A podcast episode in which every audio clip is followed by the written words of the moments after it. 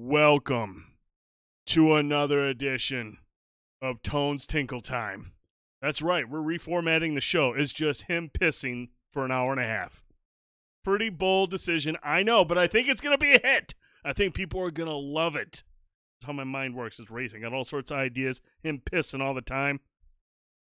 It's uh, it's it's it's it's win-win. Welcome to another edition of Banter and Babble. I am the dude 79, and joining me always, my esteemed colleague, Mr. Fanboy Tone. Mr. Fanboy Tone. Good evening, sir. Hi.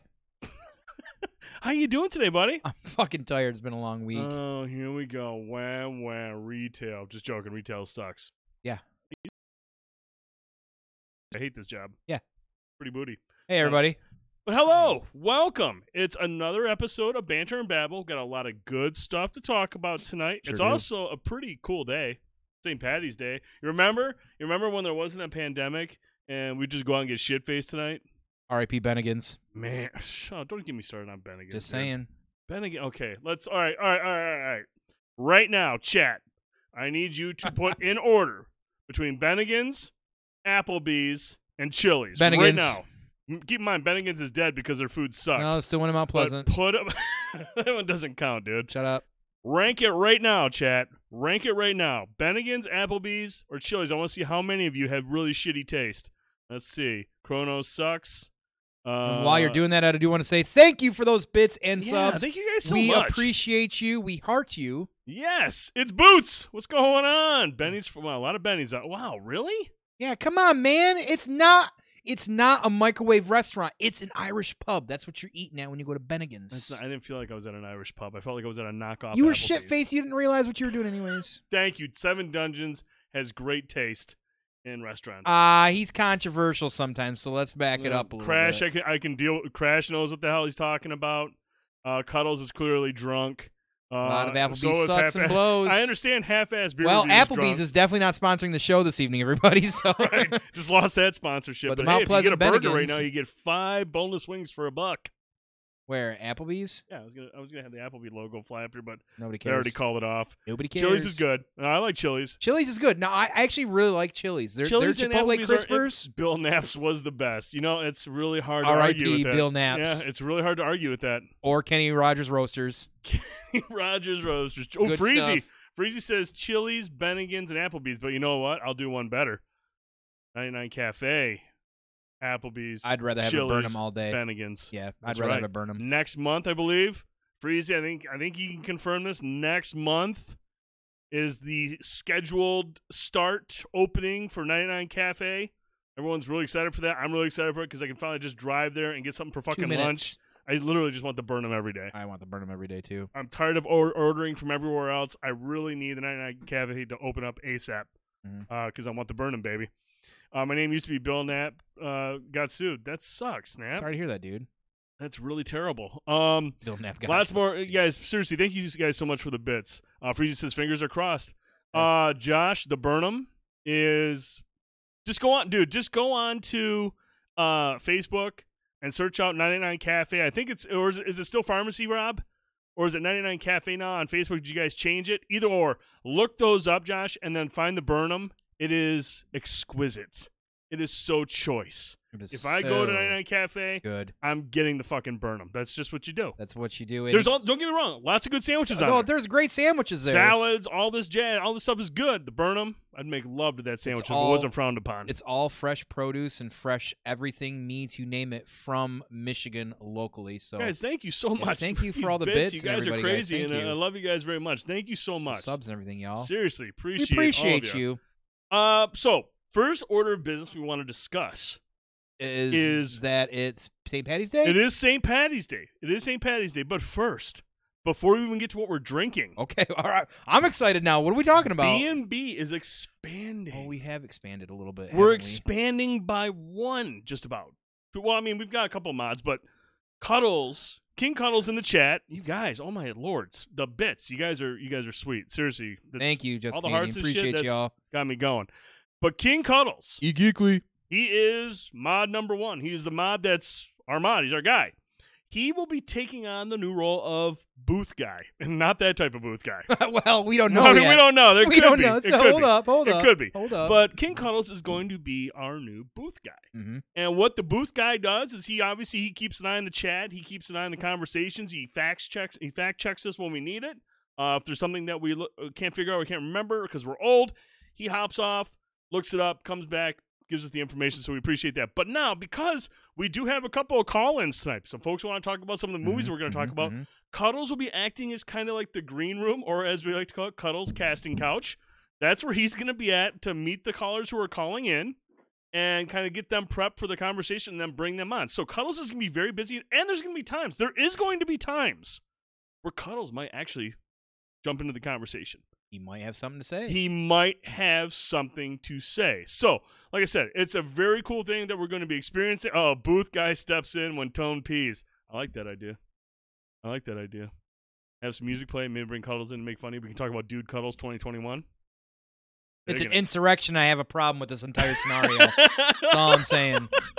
This, sh- this is bullshit. It is kind of it is shady business, but that's that's just how we operate. Well, that is that is that is that is. but uh, King. Cuddles, honestly, man, we appreciate you. Uh, Cuddles works really, really hard. He's an awesome mod. He does great in the chat. He keeps everyone entertained. He welcomes people, and he's like I said, he's always just he's got Mhm. ideas, and he's a huge part of what we uh, uh, of what we're trying to do here. And so he'll be a little bit more uh, involved here and there. So Yep. we're really looking forward to um.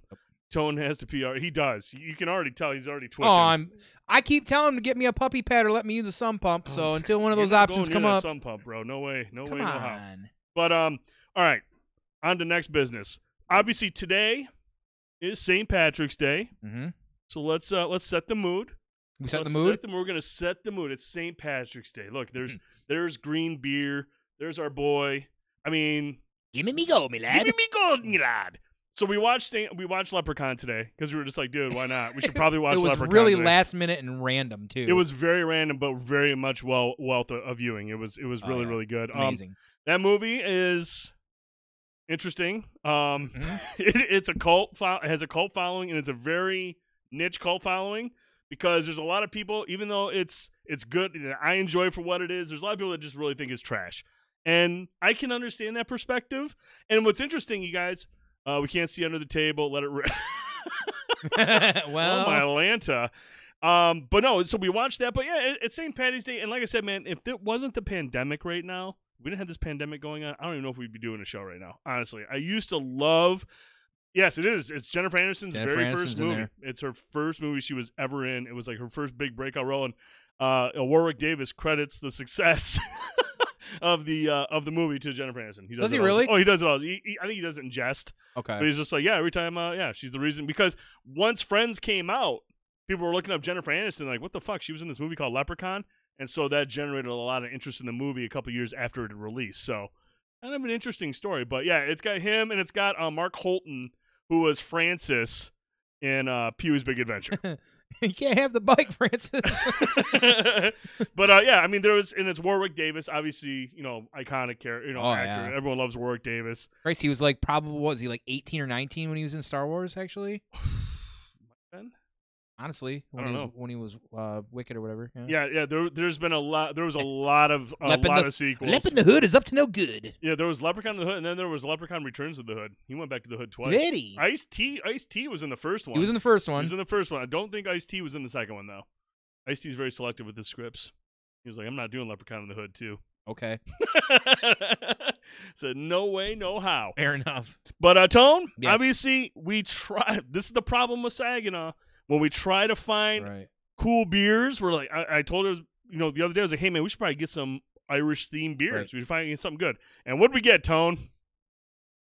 We got Guinness. We got Guinness. Which, to be fair, to be fair, uh, to be fair, I did want like an Irish red or something like Yes, that. And had we had the foresight when we went to Horcruxes uh, a couple weeks back, I would have gotten something thought about for Patty's Day or whatever. But um, unfortunately, sometimes the selection around here is is limited. shit. And um, at the end of the day, though, to be honest with you, I've I never thought about. I, I- it's not a microbrew, but I do love Guinness. I Mhm. love extra stouts.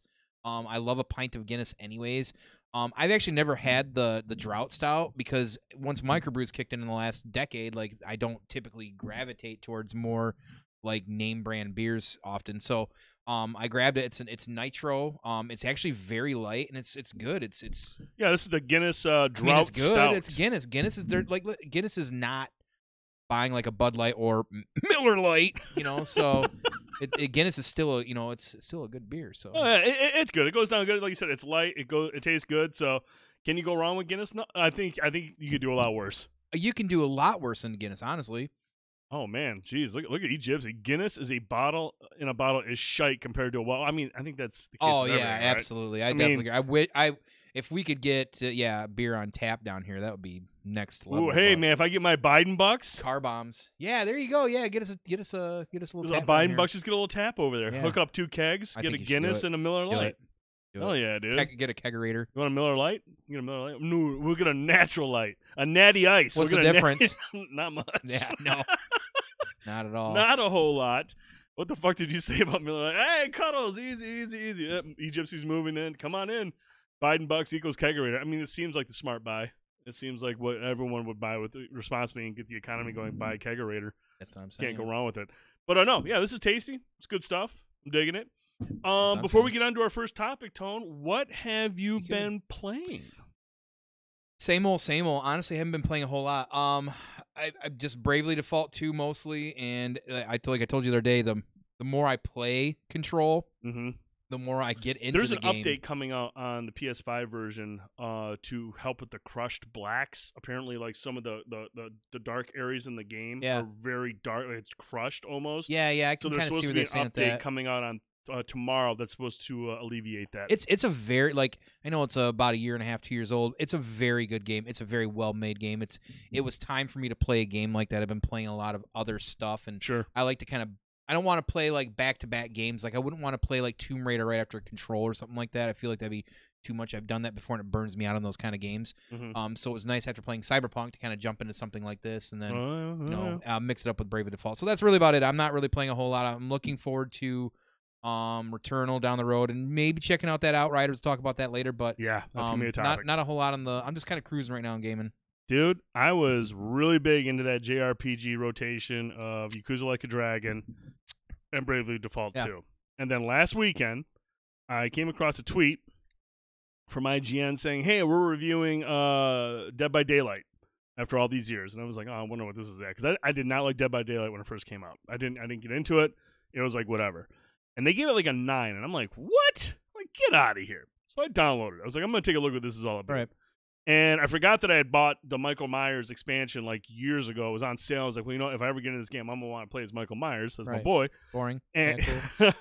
downloaded the game, dude. I I put a shit ton of time into Dead by Daylight last night or this this past weekend. A shitload of time. Uh, I am just grinding out Michael Myers, trying to get him to level Mhm. 25, unlocking all the perks. And you guys, that game's really fun. I know there's some people in the chat. I think Cuddles wasn't a big fan of it. I believe Pikachu wasn't a fan of it either. Uh, it's got you know it, it's detractors and whatnot, but I've had a lot of fun playing this game. I streamed it on Monday night. You were in there for a little bit. I mean, it's just it's it's fun. And what I like about it is um it's there's some strategy to each of the killers. There's different ways to play them. Like at first I was like, well, I'm gonna be Michael Myers. I'm just gonna be a serial killer running around stabbing people. But it takes a lot of the the essence of Michael Myers stalking and and and and and, and uh, stealthy approaches. Boring, and- right? tension building is what I like to call it. Not boring, tension building. Hey, And um, it's boring as fuck. There you go. Cuddles See, knows. yeah, Cuddles knows. You But uh, no, I, I've had a really good time with it. I've, I've had a lot of fun. I felt like it was a good time on, on uh, Monday night. It seemed like everyone was having a good time watching me play it. Everyone was talking about it. But um, honestly, like I, I I watch a lot of people stream that. mhm. It's enjoyable. Dead by Daylight, and, and she's right. There's a lot of people that do play that right now. Yep. I don't think it's anything that people don't stop playing. I think it, it, maybe it goes in waves, but people do consistently play this game. Um, it is a fun game to watch. Yeah. I really find like even if you're playing boring Michael Myers, it's a little bit fun still at least. But I, it's it's enjoyable, honestly. Yeah, I've been having um a lot of fun playing that game. Now, the thing that I want to do more of is like obviously playing as the Right, right. killer, you're just playing by yourself, so that's that's cool Right. and you can play it how you want to play it. But I really want to try to get in there with four people Yeah. as the survivors because at first it seems like maybe the killers are overpowering, which they should be. They're they're, the- they're iconic serial killers. Right. But at the same time, if you're on there with a team that communicates and you're working on these generators and you're doing things to distract the killer or pull them off of the generator so other people can fix it, there is some strategy to that game. And I was in a couple of matches where, yeah, we got wiped out pretty quick, but there were other ones where people were using emotes saying, hey, go this way, go that way, do this, do that. And there was a lot of communication a couple times. I was like, man, this is actually pretty fun like this because if you're, mo- you play the game like um, Spies and Mercs. Uh, Yeah. the, the killers in first person, the survivors are all in third person. So there's different ways to play it. You can be more stealthy as a survivor. You can there's certain tactics you can use to avoid being uh, uh, noticed or, or found by the killer. But I've had a lot of fun with that game, like surprisingly a lot of fun. And honestly, you've done really well. I mean, I I agree with you. I think what you need is people that you know. I, you need people in there to play with you because, I mean, you're doing really well. But I mean, against AI bots it doesn't really matter. So Oh, here we go. There is no AI bots. No I'm just bots. just really just an awesome Michael Myers. I don't have anything against Dead by Daylight as a game, but Ashley and I, his ex roommate, used to play that game so much. I don't think I could ever play it again. And uh, uh, yeah, I could totally see it, you know, wearing out after a while. But the thing that I do like about it is each character, whether it's a survivor or a killer, has 25 levels to it with all different perks you can unlock. Yeah, there's a grind there. Mhm. And if the gameplay loop works, and if I'm having fun as Michael Myers, I want to play as like Leatherface next, or Freddy Krueger, or or Pyramid Head, or if I want to switch over to the to the Survivor side and play as Ash, ashy slashy. there's there's a lot of like appeal there, and I don't mind grinding stuff up. Plus, it's kind of a competitive game, so I like that element of Yeah. it. So it's kind of a win-win. I dig it. Uh, it's Mark Roback, Dead by Daylight didn't quick click with me until I bought Ash. See, there you go. All you gotta do is find one thing. And Ashy I didn't slashy. like I didn't like it when I first played it, but then when I see Michael Myers was in there and I played it and I get to play as Michael Myers and kind of think like he thinks, I was like, okay, this is kind of appealing. This is really kind of fun. So Mhm. it, it definitely has some value to it. Um, I think it was a plus game a long time ago. that's so how I got it. It was yeah. a free. It was free plus game a few years back. and it's it's available now on Game Pass uh, on Xbox, and it's cross play. So if anyone wants to play it, if you got it on Game Pass, there you go. Pi- there's Pikachu. I knew she was gonna shout. I hate Dead by Daylight. Great Pikachu. It's really good We impersonation. know. I know it sounded just like yeah, that's her. really good. It sounded I'm just impressed like actually. I, I love Pikachu. He's been Hey, working on Pikachu, that. What's up, girl? Uh, you should probably play Dead by Daylight with me though. We'll play survivors and we'll have fun. Boring. Can't play horror games. Phasmo scared the shit out of me. Eh. Yeah, yeah. The sounds of generators breaking and people screaming will haunt me in my dreams. That's one thing I noticed. When you hook a survivor, some of the women in that game they have this blood curdling scream. The guys just sound like ah, but the girls they hit that Jamie Lee Curtis peak scream. You're just like, that's fucking effective. Like you're like, that was creepy. That's that there are some uh crossplay with PC also. Yes, Cap, it's crossplay everywhere. So that's really cool. Uh, the Stranger Levels thing is dope. I, I didn't buy the Stranger Things uh, pack yet, but I do want to get that. It comes with Demogorgon's Nancy fun to watch. and Steve Harrington, and then you got the Demogorgon as Mhm. the as the killer. So Mhm. that's pretty rad. Fixie, get happy St. Patrick's Day to you as well. Thank you so much for those Appreciate bits. We bitch. appreciate it. All right. Before we get to the first topic, First topic. giveaway time. Oh, We are doing another giveaway because y'all are fucking awesome. because of them we stimmies. Love giving back. Where'd it go? It's not even in here now. Damn it. Oh, You didn't even do it, did you? I didn't. Almost put 200. Uh, Digital uh, code. Sorry, guys. This thing. dead just- air. Oh, cancel. It's like watching the Chevy Chase show back in the 90s. Roll just dead air all the time. Roller commercial. Jesus. Shot. That's Did you ever watch that? It No. was really, dude, there was so much dead air. It was really awkward. I thought he just disappeared for like twenty some years. he and then- probably should. He probably should. Total time. This is He still set up from, uh, Wow. Sorry, guys. So hope you all have had a wonderful hump day. yeah, Hump Day. Hope things are going well for you. If you're in the U.S., got your little stimmy check and gonna buy me a present or maybe dinner. All right, the uh, or giveaway sushi. is active now. You have one hour to enter in. We're professionals. Exclamation point enter. You will get a twenty dollar digital code on the platform of your choice, whether it's PSN, well- Xbox Live, or eShop. Kev said, "Might as well let me take a pee break." I Get in there. There you go. Everyone just get a in there. little Everyone dribble get in so there. far. Exclamation point enter. Get in there right now. There we go. That's what I like to see. Get in there, all y'all. All right. get you a code. First thing we're going to start off with Uh oh. movie time. Move down. We got some movies we need to talk about. And the first one we're going to talk about is the Apple Plus movie with Tom Holland, Mhm. Cherry. cherry. And this was a highly acclaimed movie coming out. There was a lot of hype behind it Some because Oscar buzz too, wasn't there? What's that? Wasn't there Oscar buzz? Or There- something There was some? Oscar buzz surrounding Like Tom early. Holland, like really, like it was supposed to be a performance of a lifetime, Right. and what have you, and all that, all the all the marketing hype you would expect before a movie comes out. Oh, it's fucking amazing! John Right. Travolta is so good in Battlefield Earth, and then it comes out, and you're like, what? It's trash, Right. Right. Right. really trash. But Sweet makeup. all right, Tone. Yeah. I know that you have a lot you want to talk about with Cherry, so I'm Mm-hmm. gonna kind of let you place the table and kind of throw out your first or your thoughts on the on the movie first. Oh, put me on the spot. Um, First, right on the spot. First, it was directed by the Russo brothers of Avengers fame. Yep. Yep. So yep. everyone knows the Russo Um, brothers. It's starring Tom Holland and Ciara Bravo. And obviously Tom Holland is Spider Man, so it's interesting to see him in a movie like this that is definitely kind of what we talked about outside of his comfort zone. mhm. Your Mhm. thoughts, please. and we actually get a Russo cameo as per usual in the Per movie as well usual. too. Uh so it's it is definitely a longer movie. It's about two hours and ten minutes. I want to say two. Is it two twenty? Okay. 220. Um, for, right out the gate for me, like I felt really attuned to this movie. Um, there is some as they're kind of building the story with these two characters early on when they kind of have interest in each other.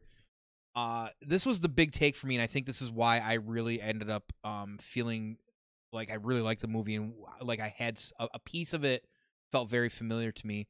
There is uh some stuff going on with Tom and Ciara as they're they're they're early on in their college um trying to stop my train of thought. Very good. Uh uh because this is very very surreal for me and it's not like it's hard for me to talk about but it is kind of hard to talk about because i gotta kind of like rehash some of my past memories um they kind of go through this up and downs in their relationship which was very very familiar to me hmm from you know almost probably what 16 17 years ago uh, before i changed my job changed my life and everything there was some stuff going on in my life and relationships were kind of all over the place and it felt very very like i like i almost had that flashback i'm like jesus this is You like can relate to the character. th- yeah it was it, was it was so crazy how it how much it actually did Sure. and his path kind of took him one way. He ends up joining the army. They end up Mhm. splitting. Kind of how she like treated him was very familiar as well too. That Mhm. resonated with me, and I was like, God, that that like that's like really real for me. Um, and it kind of where he ended up in his life also kind of reminded me of some of the hardships I kind of went through. Like, and I don't want to talk down to anybody that's actually dealt with any form of substance abuse. I've been fortunate to I haven't. hmm Um, I did a little bit dance around some alcohol issues many years ago, um, to the point where people that I worked with, bosses of mine, would be like, "Hey, people are, you know, showing up here in the morning, 7 a.m. We can smell alcohol on your breath, Right, things right, like that." right. It was it was bad for a while, you know, and uh, you know. I don't like again. I don't want to try and like minimize anybody else's actual issues. I know that I was probably right around the surface of having truly a real issue, or maybe I did. I don't know. I you know I don't know. How, I guess necessarily how that worked. That that kind of set me back. But um, I got my shit together at the very least. Thankfully, I was able to do that. Um, Mhm. and it was more or less you know because of that those some of those rude awakenings, people bringing it up to me. So you know when when they go into some of the stuff later in the movie when it gets into like like drug substance abuse and things that they're going with uh it, it's a, it's a hard watch and you know when he goes through the army and the things that he's son, seen with PTSD and I, I've got friends that I've known I'm really close to that I've seen what PTSD do, does to them. Hmm um people I've helped try to get better you know things like that. Uh it, a lot of this movie felt again uh, you know one of the words to come back up it felt very familiar to me. Sure. so it got me a little bit deeper i think and that's why overall like i told you when i was watching this movie i almost had tunnel vision. Like a, a lot of times i'm on my phone i'm fucking around i'm sure. watching streams doing this that or the other whatever i'm doing this movie kept me very engaged and i and i tunnel visioned like it, like i said early on it, it grabbed me because it felt like me and then i just kept going and i was like really really into the story that they were telling now there's a lot of little things about the movie that i thought was really cool i liked how he was fourth wall about stuff uh, Right. tom holland almost is kind of like the narrator narrative of it or narrator excuse me and later on in the movie it doesn't seem to be as strong there hmm uh, so so there there's some little things, and we'll get more of that in a minute after you kind of break it down some uh, a little bit deeper. But there was some interesting choices where it started and where it kind of didn't end up. And um, I think the big takeaway from this movie for me is like um, it was very relatable. Okay. Bottom line, it was very relatable for me, and I really really enjoyed it. I can see the little stuff about it, why you know, because because even the reviews are really weird. But yeah, they're really weird. I they're was- all over the place. I was a big fan of the movie, Mhm. and it, and it was I don't want to say it was a hard watch. It was a very I was very wide awake opening this movie. Yeah, it, it's definitely it's it's a grittier film. It explores a lot of mature themes, uh, some themes that are going to be really tough for some pe- some folks to watch, Mhm. uh, whether they can relate to it or whether they've been you know they've been around the type of behavior that's going on here. Um, but first and foremost, the thing I like about the you know, some of the things I like about are the performances. Obviously, seeing Tom Holland find success outside of Spider-Man, you know, obviously that's what he's known for. But we saw, you know, the Devil, all, all what was it, the Devil, Devil Inside, or the Devil All Around, or, all, or devil, something like devil that. all the time. Double all the time. The double all the Oh, yeah. time, which was was was cool to see him in that. Mhm. And then in this movie, I feel like this even allows him more freedom to really hit on all sorts of ranges of his of, All his, of his over. abilities. Yeah. And he's really really good in this movie, guys. Like it's it's it's really cool to see him because he's still going to be Spider Man for you know for however long Disney wants to use him as as Spider Man, but. His performance was just really good here. He's strong throughout the entire film he's you know like you mentioned before he's kind of got some levity to his performance early on with the fourth wall breaking stuff and it, it can be a little humorous here and there but then as the movie he, he joins the military and everything that he deals with with ptsd after the fact it's just it's a very hard movie to to like you say can watch at times because you're just like man the decisions these characters are making it's so painful you're just Yeah. like gosh you know why are they doing this Yeah. especially with Ciara Bravo. Like she is so good at conveying this naive gr- girl, but she's got she's also broken. She's got some you know uh, trust issues, and then to see the path she goes down once Tom Holland comes home and get and, and succumbs to addiction, and then her character kind of gets involved in one. And you're just like, fuck, man. It's just like these two just can't get a break. You know, they they they, they find each other. Things are happy. Some stuff happens. They get separated for a little bit, and when they get back together, they're, they're two different people. And it's just the chemistry there and everything that happens to them going after that. It's just really, really hard to watch. And um, it was uh, it, it was it was a wild flick. Um, you know, but the thing that the thing that um I like uh, the other thing I like is just how they explored PTSD, like the mm. the effects of it and mm-hmm. how it hits people and how it, it it's really difficult for folks to shake that stuff and and and, and I I don't know what it's like personally, but I've heard from others. You know, my grandfather had it, and it was just it's it's it's difficult, and the addiction stuff is really hard. But that's why I feel like the second half of the movie, I wish the first half would have been just as taken a little bit more serious. Like you said, with the fourth wall breaking stuff in the first half, I almost felt like the way it was shot and the way that you know they used the music. It's on Apple uh, Apple Plus, Cuddles. Um, I felt like it was almost shot like a Wes Anderson movie, like Royal Tenenbaums. There was just kind of like this lightheartedness to it with the fourth wall because he's looking into the camera and some of the stuff he's saying. It's it's funny, but I was just like, I don't know if this fits here Mhm. because the rest of the movie, the whole second half of the movie, there's none of that. it's fucking painful. Yeah, like, it's it's a dark like, it's, it's movie, hard. It's hard and, to watch and that's why I was just kind of like, uh, and I don't know maybe that's the choice of that was, hey, make these folks, th- these two, like these kind-hearted, fun, almost people. aloof early on. Yeah, and it just kind of sets you up for the heartbreak. Maybe that was the point of it. I just felt like it was a little off, like it was just a little too heavy in some scenarios. Uh, but that was like one of the biggest issues I had was just this weird kind of like the, the the humor they were trying to inject into some scenes. And then you know the other thing is just it's almost two and a half hours long. And when I'm watching a movie, when I start looking at the time, that's when I'm just like, okay, maybe they need to like be more focused with the movie next time. There's probably some scenes they could have cut out and made it a little bit more streamlined, a little bit Mhm. shorter.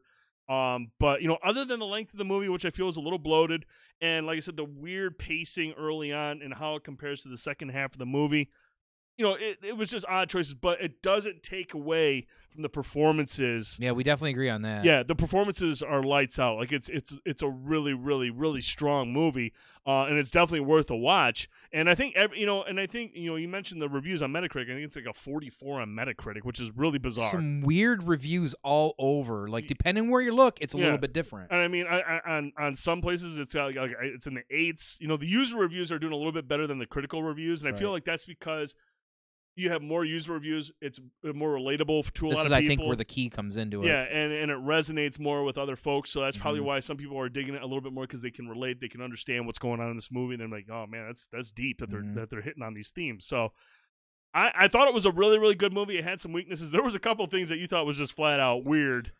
Um, The the the uh uh when he gets into some of the stuff he's doing Yeah. that you know to I mean they they, show, yeah. they show they show it in the trailers. He starts robbing banks. and he does a hefty sum. I'm like a baker's dozen of these Yeah. things, and there's cameras and stuff, and half the time he's, he's, not getting, even he's covering on his camera. face. All these, people, Yeah, he's not and, and it's up like yeah, and they're and they're all giving him money, and he's not like working hard for him. Like, is that how that works? Like, like how in the fuck? I mean, this is this takes place in real world post 9/11. Yeah, like, where surveillance is through the roof. Like, how is he? How is like he how is he just yeah and like yeah like that that's that was kind of weird to me that was that was really the big thing i don't remember what was the other thing i was thinking too? mustache. oh jesus christ so at the end so yeah at the end like he ends up in s- some time there's a piece where he ends up serving some time and he comes out he's got this fucking mustache and it like like listen he's tom holland not tom selleck right Right, right, like right, come right. on like Yeah. it just it was a little a little weird like i don't know why they went with that and not like a beard or like a, a Goatee a goatee or- or, yeah, something yeah. but a fucking a it fucking was just yeah, it was mussy- just kind of a weird. It just looked just weird. it because it looks because he's got such a baby face, but this this mussy just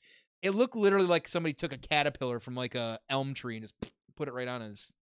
That's really- what Sphinx get. Oh no, no, Tom No. Holland cannot pull off a, a mustache. No, it, it, wasn't. It was. It was just. It looked awkward. I was just like, eh, okay, Awkward's whatever. I know he that, spent some so. time, uh, but I just, you know, I don't know about a mustache. And and how it ended it wasn't that it was anticlimactic. It was just a little weird. But I like again like at the end of the day like um it was it was it was a very for me it was a very heartbreaking, a very emotional experience, very relatable. Um, it, there was at times it was even kind of hard for me to watch, and I think it might be for everybody once they get down to the to how deep they go with their substance abuse. But I think this is a movie, like we said, with all the ratings that we're seeing different from all over. Mhm. I mean, you're seeing Rotten Tomatoes, IMDb, all different places. Then you see Google reviewers are like a lot of Google reviews, like a lot of thumbs up. So I think it's something that everybody should watch and Yeah. kind of, uh, you know, uh, let us know if you're on YouTube. You know, give us some comments, give us some, you know, um, your thoughts or anywhere else, or you know, in the vods, hit us up, DM us, talk about us in the Discord. I'd love to hear your thoughts on it because again, I, I it's definitely all over the place. Mhm. And for me, it was uh, this movie was pretty deep. Yeah, I think if it was just a little bit shorter, a little bit more focused, a little bit more consistent all the way through, I think you guys and go. I think I think it could have been like a phenomenal movie. I mean, don't again watch it for the performances. The, the performances will The carry you from start really to good. finish. Uh, there is some really hard things that you'll see. Uh, there's some difficult stuff that you'll you'll have to watch, but overall, entertaining flick. It's definitely worth a look. I don't understand the the 44 on Metacritic and all that stuff, but hey, Yeah. That's the the beauty of, of watching these things. Everyone's going to interpret things differently. Everyone's going to see it differently, and it's a good conversation to have. And so, if you do watch it, if you do get a chance to watch it, check out this video on YouTube. Go sound off in there. Hit us up on Twitter, Facebook, wherever we have this posted. We want to get your thoughts on Cherry. Uh, I think it's one of those movies that can be very kind of divisive. People are going to be kind of, you know, love it or hate it. I don't even know if it's a love it or hate it. I think it's just how you interpret things and how it affects you when you watch what it. What degree So- you like it, maybe? I want him to have a mustache as Spider Man on the outside of his. oh my god! Can you imagine if that was the case? I just after what I saw at the end of this movie, I can't imagine that it'd be all. fucking hilarious. All right, so moving on from Cherry, the next movie we're going to talk about, we actually have a couple of call-ins that want to be a part of this conversation. Which Do I'm? Really excited about that. Do we? Really excited about that. So while Cuddles is getting them set, Tone, let's jump Yeah. over to our next movie review, which is Boss Level. Boss level, you say? Boss Level available now on Hulu. When Hulu exclusive. for some reason all last week, like I was just like, oh man, I can't wait to watch it on Netflix. And I think I said on a tweet, and I was like, oh shit, it's it's on fucking Dummy. Hulu. I am a big dummy. Uh, but Boss Level it stars Frank Grillo, Mel Gibson, and Naomi Watts, and it's directed by Joe Carnahan, who also directed The Grey.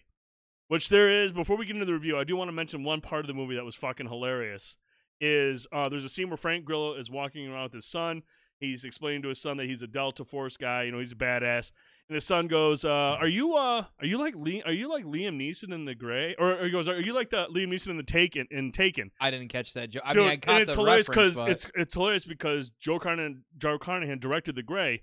Frank Grillo starred in The Grey, and him and Liam Neeson kind of lock horns throughout the movie. yeah, And it's so funny. The kid goes, "Are you like that guy in Taken who has that special skill set?" He goes, "Liam Neeson." He's like, "Nah, he's kind of a fake tough guy. yeah, yeah. I'm a real tough Yeah, guy." yeah. And I was like, "Oh my god, that is It awesome!" It was was- just like a nice little, a nice little nod yeah. uh, to uh, that the relationship that they made Grey, which is a fucking awesome movie. Have you ever seen The Grey? I actually haven't. Oh my god, dude, watch the fucking Grey. It's not my favorite color. It's uh, oh, like all jokes. It's it's a really really good movie. That's It's what you said. Really good. That's Love what the Gray. said. If, did you ever see The Edge with um Alec Baldwin and Anthony Hopkins? That's an old one, isn't like it? yeah, it's like '97. Outdoors, pretty- like yeah. survival movies. Yeah, yeah, I fucking love that shit, and that's kind of what The Grey is like. It's kind of like The Edge, but. I digress. back to boss level. Um, this is basically like it's basically Groundhog Day meets uh, what's the one with Tom Cruise and Emily Blunt? T- tomorrow, never, Edge of Tomorrow? Edge of Tomorrow. It's like a mixture of Groundhog Day, Edge of Tomorrow, and I don't know what Uh, else you would compare it with, but Video game. basically Frank Grillo is waking up and he's living the same day over and over again, and every day people are trying to kill him. Not, and I mean a lot of people. There's a lot of people trying to kill Frank Grillo in this movie. My favorite movie. Tone's favorite movie is Fifty Shades of. Grey, I have heard this before. I have heard him talk about Fifty Shades. It's a good movie. Yeah, it's it's Big whoop. it's pretty awful. But um, you know, Tone. First things first. This movie is ultra violent. Yeah. Lots of violence. So and, and that's thumbs up. Yeah. That's that's a good like first that. impression. I like to see people's heads getting severed. I like seeing being impaled. I like things just getting torn apart. That's fucking awesome. So I'm a big fan of that. Uh, Frank Grillo. Let's talk about Frank Grillo for a moment. Uh, all right. He was amazing in this movie. he was absolutely awesome. If if if there was any doubts besides uh, the Skyline third sequel, um, or maybe the second one, that that he can carry a movie, this should crush Mhm. all that because he certainly can carry a movie. He's he's charismatic. He's entertaining. He even pulls off the funny bits really well. he like does. He does. He's got he's- that charm, that he's charisma. got yeah, he's got- he's- that it factor. Yeah, he's got, You know, yeah. what? he's kind of got that Bruce Willis Die Hard thing going on. Funny, good with I can't action. believe you just did that. I know, I know, right? But I mean, he, it, it, it is. That's Right. that's what I got from him. Like he's funny. It's got some dark humor to it. Mhm. Um, the action is good. The story, for the most part, it's cool. It's a time loop thing, so I, I I'm cool they explored that. I'm sure there's probably some loopholes here and there and, and, and some plot holes, but overall, what's cool is there's a lot of action. It's Mhm. ultra violent, sci-fi, but there's an underlining story about him and his son that kind of gives it some uh, some heart. And it's so to it- listen, it's hard to do that. It's really difficult. sometimes to like in these that. kind of movies it's hard to have some like actual you know this this this heartfelt realism emotional thing kind of laced in there and a lot of tr- things i think try to do that Mhm. but they don't always succeed at that Eh, with this movie succeeds well it's not it's not like so much in your face it actually it really actually fits that's the weird thing Mm-hmm. about it the whole thing fits and the realization when he came around to that was even pretty amazing Yep. um I, listen it's a it's a very fun movie It's and- entertaining. It goes by fast. It- yeah. the pacing is great. yeah The performances are good. Frank Grillo's good. Um, Mel Gibson is good. Even though I feel like him and Naomi Watts, like Naomi Watts, is just given absolutely nothing to work with. Like I felt like she was wasted in this movie. Naomi She Watts really is an. Oscar-winning actress. She's very talented. She knows what the hell she's doing. Uh, but she just she didn't have a whole lot to work with, so she was kind of left hanging there. Mel Gibson chews up his scenes. He does what he's supposed to do, but again, not given a whole lot to like. I feel like Mel he Gibson was be more- underused a lot I feel like he could have been way more menacing in he, this role. he he should have had more he should have like been able to spread his chops a little bit more I'm yeah, a not a whole that. lot to work with in terms of like material, but I mean, it didn't really matter because again, Frank Grillo was just that good in this movie. Like, dude, Frank Grillo's 55 years old. I didn't know that. He's 55 great, years old, and the guy is still just a badass. Mhm. He's he's got the action. He's got he- this guy is a leading man in action movies for sure. Like, I hope he gets more gigs going forward. Outside of anything directed by Edward Drake and starring Bruce Willis, but we'll, I digress. We'll talk about that in a little bit. But first up, we have a call in. We have Atomic of Bomb Shelter Gaming. yes We're going to bring him on right now. bomb shelter Gaming. Atomic. Do we have it? What is going on, dude? How's your night going? No, you- you're beautiful, baby. You are beautiful. you're good How? Uh, we want to get your thoughts, man. What did you think of Boss Level? Big fan, or did you hate it? Did you love it? Where you at? Honestly, I give it probably a seven out of ten. And Seven out of 10? Reasons, Okay. two reasons why it kind of took me back just a little bit was uh, when Gypsy and I sat down to watch it. It was uh, when we started the movie, we actually stopped it and restarted it because we thought it glitched and we Ooh. missed ten minutes of the beginning. Oh no. Oh no. You know the way it was, the way it started. But come to find out, that's just the way the movie was set up. Ah. also threw you off like that I felt like it, and I like to keep it blunt, but I feel like it gave me cinema blue balls. because it was like Blue 10 minutes into the movie. balls. okay and then it shut us down 10 minutes before. And I was just a little disappointed in that, but and they could have used a little bit more Mel Gibson. Now, me and Gypsy have a big debate about this. Ooh. Well, what's it about? I, I'm a huge Gibson fan. Okay. And I felt like they should have uh, tapped his potential just a little bit more than what they did. I he agree. just seemed kind of stale. Yeah. No, I agree with you 100 percent on that. I like. I feel like he was underused a little. I mean, he the what he was given, he did better with than what Naomi Watts did. But yeah, like there was just not enough Mel Gibson. He should have been way more menacing in this role. What what what would you say was one of your favorite parts of the movie? Do you have a favorite scene or anything, or anything specific you really like about it? Um, Yeah, I mean, really, just like the fact that it was. uh It seemed like every run, every loop, you learned more and more about who he was. Mm-hmm. and I think that pivotal moment when he realized, you know, that it was all coming around to the way it was, without giving away any spoilers. Sure. I think that exact moment when he, when I don't know, being a being a dad, I guess Mm-hmm. that flicker in your eye that you see, you're like, oh shit, okay, Right. Yep. okay, way to step up, bud, way to Yeah. step up. No, I, I like that part of it too. I liked again. I like that they kind of explored that a little bit more. I mean, we, it was hinted at earlier on that you know that's his son, and I was wondering, you know, are they going to, are they really going to dive into that? And they did enough where I was like, okay, that kind of fleshes out his character. I mean, yes, he's been killing a lot of people. He's a, he's a Delta Force badass, Mm-hmm. but he wants to embrace the role of a father. He knows the mistakes that he made, and so now he's trying to make up for that. Did you want to share anything else on uh, Atomic? Anything else you want to say on it? Um, I mean, when it comes to the assassins in the game, Yes. holy fuck, they did an amazing job. Yeah. Amazing job. Yeah, everyone's Like, really, really good in it. notch. Like, Ah. that was the best. But Yeah, yeah, the that's action was dope. I agree. Yeah, they they they they all had enough personality. They all had their unique style. What they were doing, they were all kind of just like goofy, like you said, just basically video game villains. What you would expect Yep. from just an over the top characters. And I felt they were really, really fun too. Like they all had like a different thing going on. Love it. Love Awesome. it.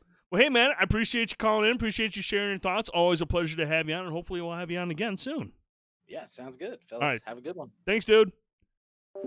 He makes a lot of good points. You know, again, I, I, I'm with him on the Mel Gibson thing. I Mhm. kind of wish there was just more Mel Gibson. I wish there was just uh, more of, of him in this movie and more menacing. Because like we see in his range, we know what he can do in movies like Fatman and all that stuff in these types of movies. I think a Payback, like when he wants to be menacing, he can be very, very menacing. Yeah, and he was like so close to that. He was close. Again, was it's so just it's it's that. about the material, and it, maybe he just wasn't given enough. Right, right. But right. we're on to our second caller now. We're going to bring on Jay Hill. Josh has been, hang on, I've known Josh for a long time. I've known him since he was a kid. So we're going to bring him on and get his thoughts awesome. on boss level. And thanks for those subs out there, everybody. We appreciate yes, you all so much. appreciate you guys very, very thank you, much. thank you, thank you. Jay Hill. Appreciate it. Hey, how's it going? Can you hear me now? Yes, sir. We can hear you now. How is your night going, sir?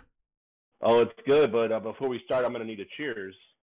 Oh, oh, oh, oh, oh. Take a drink. Cheers. Well, we can do that for you, my friend. Cheers to you, Jay Hill. Cheers cheers. to everyone out in the chat. Appreciate you all hanging out. It's St. Patty's Day. Cheers, cheers. And I'll finish it Um, for you. But, oh, Josh, your thoughts? Yeah, Your shots on boss level.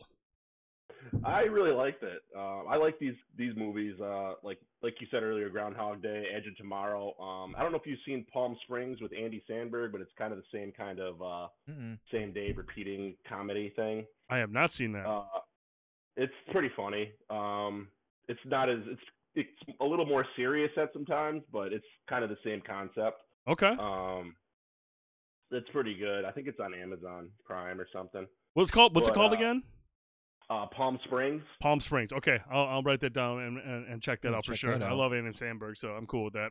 Yeah, it's got the guy from the the Spider-Man um, newscaster guys in it. Oh, J.K. Um, Simmons.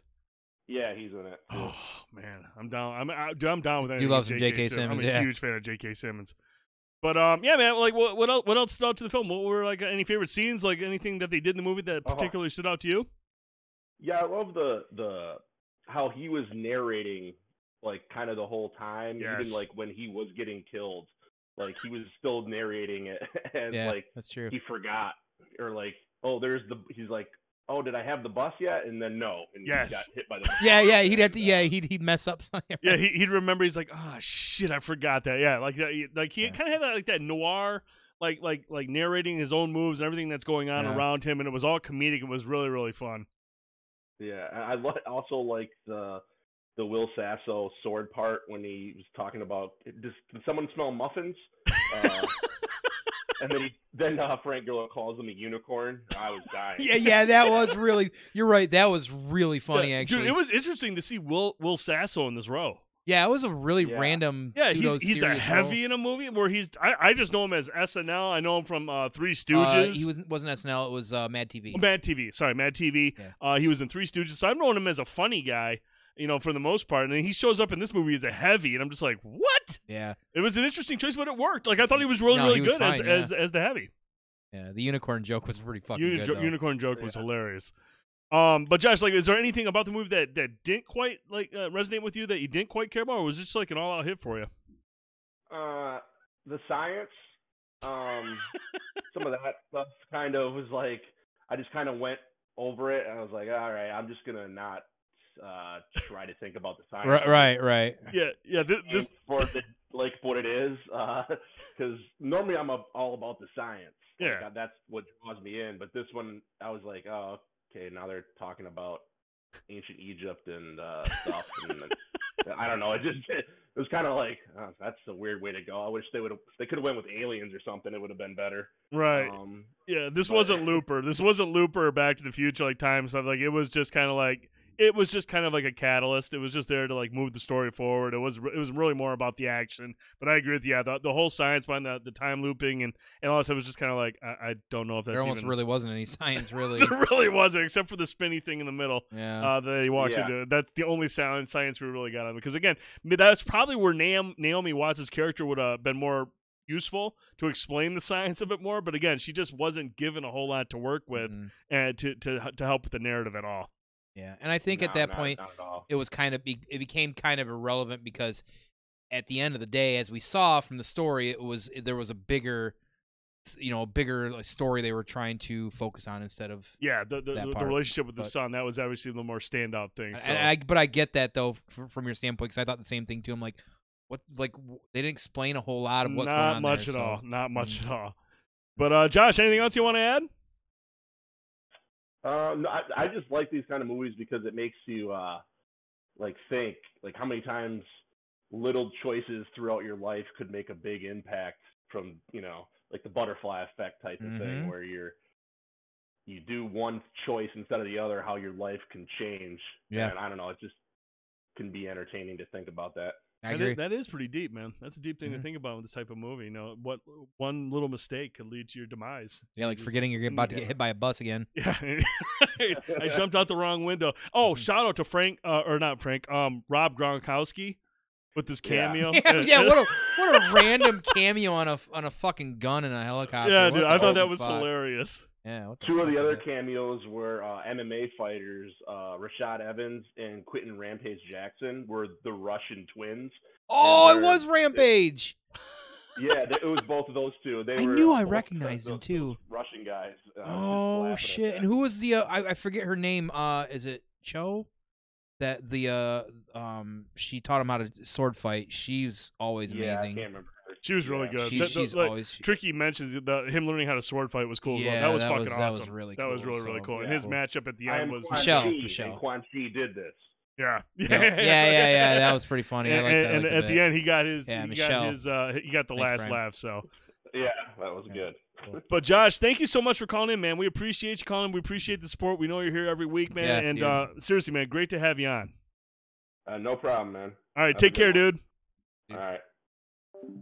That uh that yeah there, there's so much to enjoy about this movie and again it's not the type of movie we're going to be sitting down thinking afterwards i can be trying to like piece No. together the time loop stuff you're just there for the entertainment uh the fun value people getting Mhm. sliced and diced people getting shot and mutilated it is what it is what you see in the trailer is what you get and and there is a reason why they call it boss level. It is literally it's like a roguelike it's it's like a roguelike video game. yeah It's literally what it is, and it's it's a fucking neat take. And man, uh, it's a it's out of nowhere. It's a Hulu exclusive. Yep. And I can't sing enough praise about it. This will be a movie that I'll be like, I'd totally watch that again. oh hell yeah oh know? absolutely absolutely. So absolutely you know, if you get a chance, please watch it. We'd love to hear your thoughts. If you're, you know, wherever you're seeing or hearing us, you know, DM us, get us on Twitter, uh, YouTube, holler at us, Facebook, whatever it is. Let us know your thoughts on the movie. We really enjoyed it, and clearly, uh, you know, everybody seemed to enjoy it so far too. Atomic and Jay Hill, though both of them definitely had some little things that they criticize about it, which we definitely like some criticism too. Yeah, it's it, it- it's okay to criticize the things that you love, like Waterworld. He's trash. nope. Facts. Nope. Speaking of trash, let's move on Uh oh. to the final review. Eh, There's one thing about It- it uh, is amazing. about this. Um, I don't know if you guys and girls remember. Probably about a month ago. Um, we saw the trailer for Cosmic Sin. we sure did. And um, I don't know if you guys and girls remember this, so here you go. We know how Bruce Willis is, but he's he's showing some acting chops in like Sixth Sense, um, and a couple other movies we're gonna talk about here right now. But there's something about Bruce Willis in sci-fi movies. The guy has this niche with sci-fi where he actually does really, really well when he does these full-on sci-fi movies. Looper was a 93 on Rotten Tomatoes. it was so much. Looper, a fantastic sci-fi movie. Twelve, Monkeys, 89, a fantastic sci-fi movie. Fifth Element, That's too low of a number. a for that yeah, movie. 70, but that thing's a cult classic. Oh. He does really, really well with sci-fi. So I'm optimistic because of that. This is his kind of that niche genre that he mm-hmm. gets into that just people really dig seeing Bruce Willis in. So I'm kind of optimistic because of how well he's done in sci-fi uh, Right. compared to the other movies that he's done.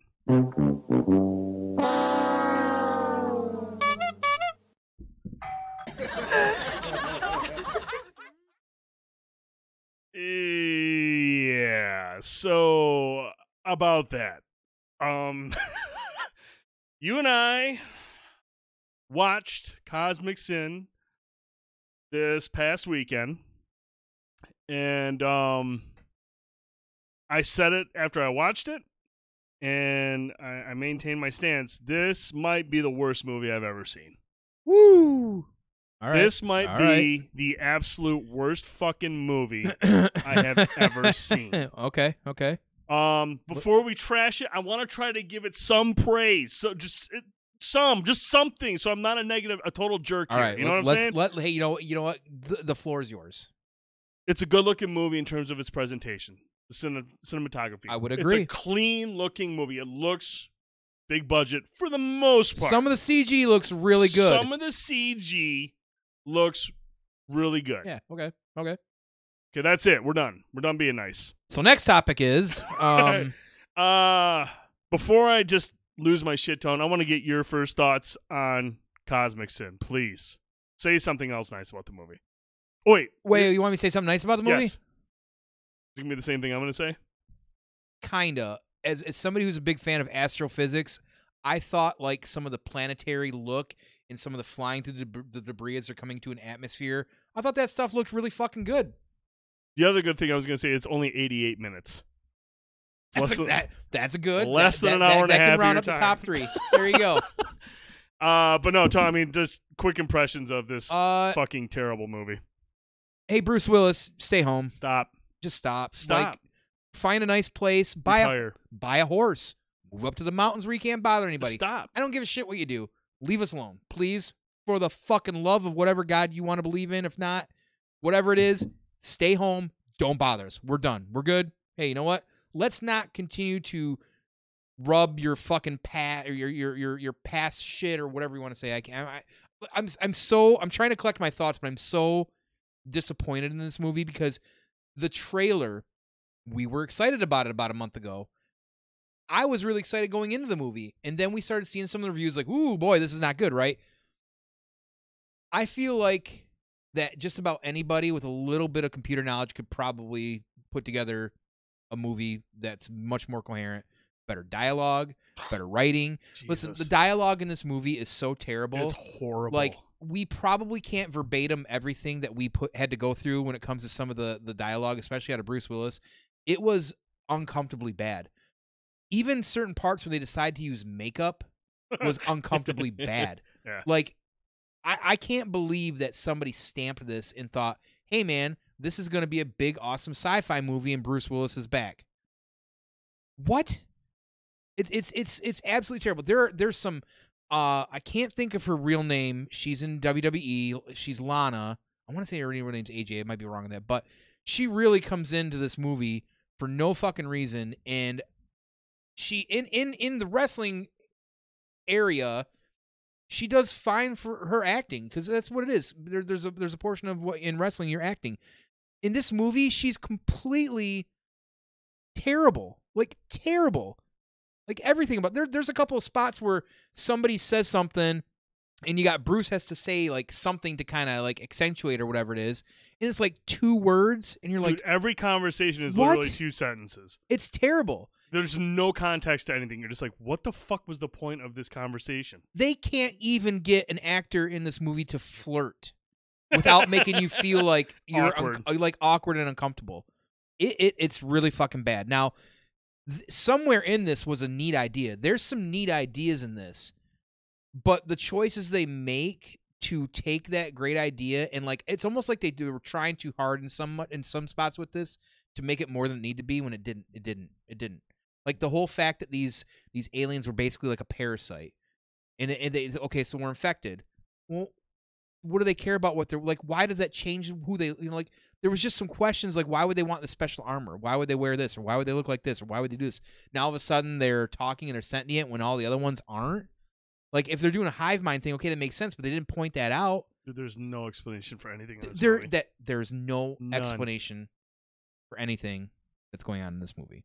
I mean, I don't want to drag this out because it's painful to even fucking talk yeah about. i've but given more time than i really feel like i should Willis- i apologize mails this fucking movie in the entire time. Everything is just he looks bored. He doesn't he's not even trying. Like it's that No. bad.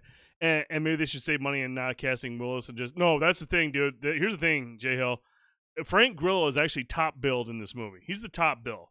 He's in it for 15 fucking minutes. is he even in it that long It- that might be generous. Honestly i don't think he's in it that fucking long dude. Dude it's it's an absolute like this like man i feel like i've seen frank grillo on both ends of the spectrum. Yes. I've seen him in boss level which was awesome and i've seen him in cosmic sin which i'm surprised he still has a fucking career after this.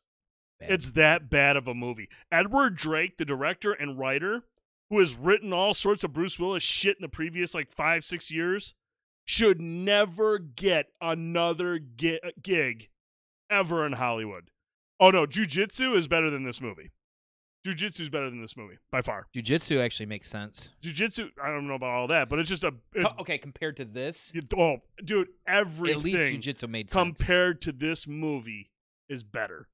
This movie is trash. It is so fucking bad. The dialogue is so bad. The CGI, the other CGI, not the shit you saw in the trailer, the other CGI is so bad. It's embarrassing. Seeing Frank Grillo with this cheap fucking metal helmet and this like grid like looking CGI mask flying through space talking and you're just like what the fuck? Yeah, it's you're supposed to believe he's out in space in zero gravity, right? Or whatever. What do they call it? Zero, whatever it is.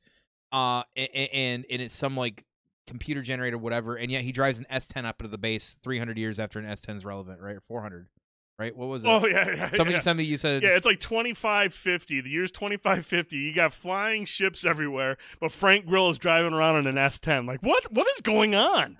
He's and it's not like he's some lowlife. He's like this general, and he's driving around in an S10 300 years from now. Yeah, everyone else has got fucking Blade Runner cars flying around. There he is driving around in his busted down S10. What the fuck? There ain't no way S10's still drivable 500 years after they're relevant. Sorry. Did this? Um, no. This movie makes no fucking sense. Um, Jay Hill earlier, yes, that was a dirty work joke. By the way, I did want to come back to that. Uh, Mark says, yeah, the we, have- we we touch on Kevin Smith and Bruce Willis stuff very often around here. It is very heartbreaking to uh, see and hear that as well too. Um, and yeah, Prime, like, I mean, this looked like sure bad, like I guess degrees. Everything that was good about this movie was shown in the trailer, and I'm pretty certain that about halfway through the film, somebody knew, yeah, this movie's gonna be shit. the no more interesting money for your thing is, CG. the interesting thing is, yes, all the best parts were in the trailer, but when you take those scenes that are in the trailer and expand them by, I don't know, five seconds both sides, yeah, yeah, yeah, it's a fucking shit scene. You're like, wow, that's I do remember that scene. It was fucking lame. Oh, I Mhm. remember that scene. I remember the CGI two seconds later was really fucking bad. This movie fucking sucks. Don't buy it. Don't rent it. Don't torture anyone and make them watch it. Mhm. It is trash. This movie fucking sucks. And I'm going to tell you right now, this is my announcement right here. Bruce Willis was a childhood hero. Love Die Hard, love Last Boy Scout, Loved Hudson Hawk, even though that was shitty. I liked Last Man Standing, Sixth Sense, Fifth Element. Right now, going forward, I don't give a fuck if he's nominated for an Oscar. I am not watching another Bruce Willis movie ever again. He's dead to me. I am done with Bruce Willis. Not even and that G.I. Joe? That hurts, dude. That really hurts. I am never watching a Bruce Willis film. I don't care if it goes right to theaters Yeah. and there's so much praise for it. I'm done with it, dude. This movie is so bad. If it's on late night on TV, don't watch it. Watch it for about five minutes and you can be like, oh shit, yeah, this is really fucking bad. It's horrific. I've never been so excited to not watch a movie. Uh, yeah, I, I, I'm sorry. I don't want to talk about this movie anymore. It fucking sucked. It was terrible. And um, yeah, it's trash. So since you're not buying or renting it, and everybody's might be getting them stimmy checks, you can just buy me lunch You go Buy him lunch. instead. Buy him a Burnham. Hmm. Get me a Burnham. Give me a Burnham. All right, moving on to better things. Mm, Fuck mm, you, mm. Bruce Willis. What's Uh, the next thing? Oh yeah, I'm excited to talk about this. I know you are. Sorry, So you can hold your you can hold your little, your little it. bladder I'm for good a for a second. minute. I'm good for a We're minute. gonna talk about I don't have a catheter tonight. we're Sorry. gonna everybody. about some anime. We're doing a little bit of anime. Tone. Yeah. You told me, hey, Pacific Rim: The Black is an anime that's on Netflix. You got to watch it. Mhm. And I'll give you some. I'll preface this by saying I saw the first Pacific Rim. Right. Uh, many years ago. Only saw it like twice.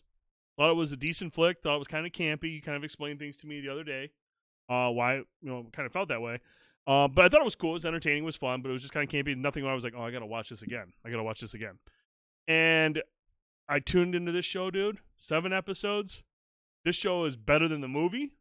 I don't know if it's better than the sequel. I never saw it.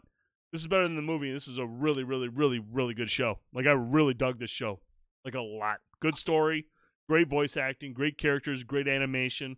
I'm hyped for the next season. I'm hyped for this to continue. Uh, I'm gonna take. I'm gonna try to keep it out of spoiler. Uh, we're not gonna dive into spoilers on this. No Um, spoilers. Yeah, no spoilers here. Um, so go ahead. Uh, you can hang out. Um, I'm a huge okay. Okay, so it's quite well known around here that I love kaiju movies, no matter what. If it's a, if it's as tall as a skyscraper, I'm probably gonna love it and watch it regardless of how it. Like, listen, Godzilla movies are fucking campy. It's just the reality of it. Most Godzilla movies are campy. I love the first fucking Pacific Rim. Del Toro's a huge fan of Japanese cinema. He loves animation. He loves anime. He's our Lovecraft guy too, but he he and then you can see it by the kaiju as well too. You know, um, he made the the the movie was campy, and I just want to come back to this because that's kind of how animes are. Animes are kind of campy. This is a Netflix original. It's it's definitely got an anime look and anime feel. Um, it's done uh very in in the voice acting sense westernized. Like I actually checked last night because even my wife is like, "What? No Japanese audio?" I'm like, you know what? I actually didn't look for that. Let me look right now, and there's not. Mhm. So that's really exciting because anime has gotten to be so popular in the eastern parts of the world, excuse me, western part of the world, that uh, you know, nowadays we're getting these great anime done all over the world now, and, and it feels like you know something done that's you know in the east, and we don't have to worry about how campy and terrible the dialogue is, and that's that's usually where I've fallen when it comes to uh, watching subs and dubs. This is a very very good series. I, I love the flicks. This takes place in Australia, which, as you remember in the movie, the first original movie, and I believe even the second ones, there are folks from all around the world. So there are folks from Australia. Uh, Mm. Raleigh and his father are from uh, Australia. Um, this takes place uh, pretty much, I think, right after the original Breach. It's called the Black because the area they are. Like, I don't think they have any connection to anywhere outside of the, outside of Australia as part of the shtick with it. Um, and it, it it follows these two children who their parents were pilots of a uh, Jaeger at some point. Um, and it follows their tale uh, five years after their parents went to fight, and they're kind of still stuck alone. They help create a little community and settlement with some of the survivors that they had hidden in the mountains, and it kind of just follows where they go. There's now there's some really interesting ways and directions they went. They find a, a a friend along the way. It's a very interesting take they went with that friend in the end. Yep. And all over. Uh, I thought that was very unique, which compared to so the movies feel like live action animes, Mhm. um, and that was kind of the point. This really leans into Eastern storytelling and Yep. really goes super anime, but it works. It's really fun. I was a little surprised by a couple of the decisions. I'm like, oh, okay, that's That's what, some of the people, I, interesting. I was reading online. There are some folks that Oh. took have some issues with some of the liberties they take with the show. They definitely do with route. kind of the mythos, but you know, it, it is what it is, and it it, it fits probably better in animation form than maybe it would in like a film form Sure. because this is going to be more of a hyper focus on a, on a on a small group of people, niche people or whatever that are going to be into it. So, um, overall, seven episodes. I thought it was really good. There's there's a couple of scenes that you're like, whoa, There holy are some shit, like real wild scenes. yeah, yeah, yeah. Um, um, it was a it was a good time. I was really surprised on how well it was because sometimes these animation, the, when you try to take things based off of something and add a little twist to it, like I know this is very obscure, but Cloverfield, for instance, has done some different things outside of just the movies. Because in Japan, it was really popular because they love Mm. kaiju.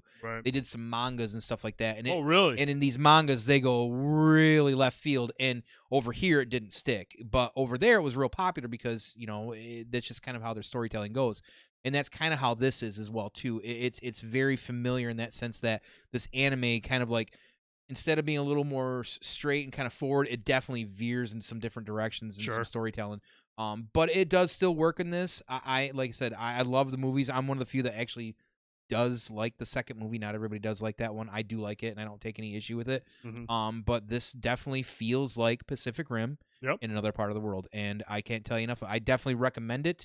It's um, I believe it is rated R. It's mature, right? Because it's, it's pretty. mature. It's very it's, mature. it's pretty. You know, there's a lot of swears, a lot of violence, which is awesome.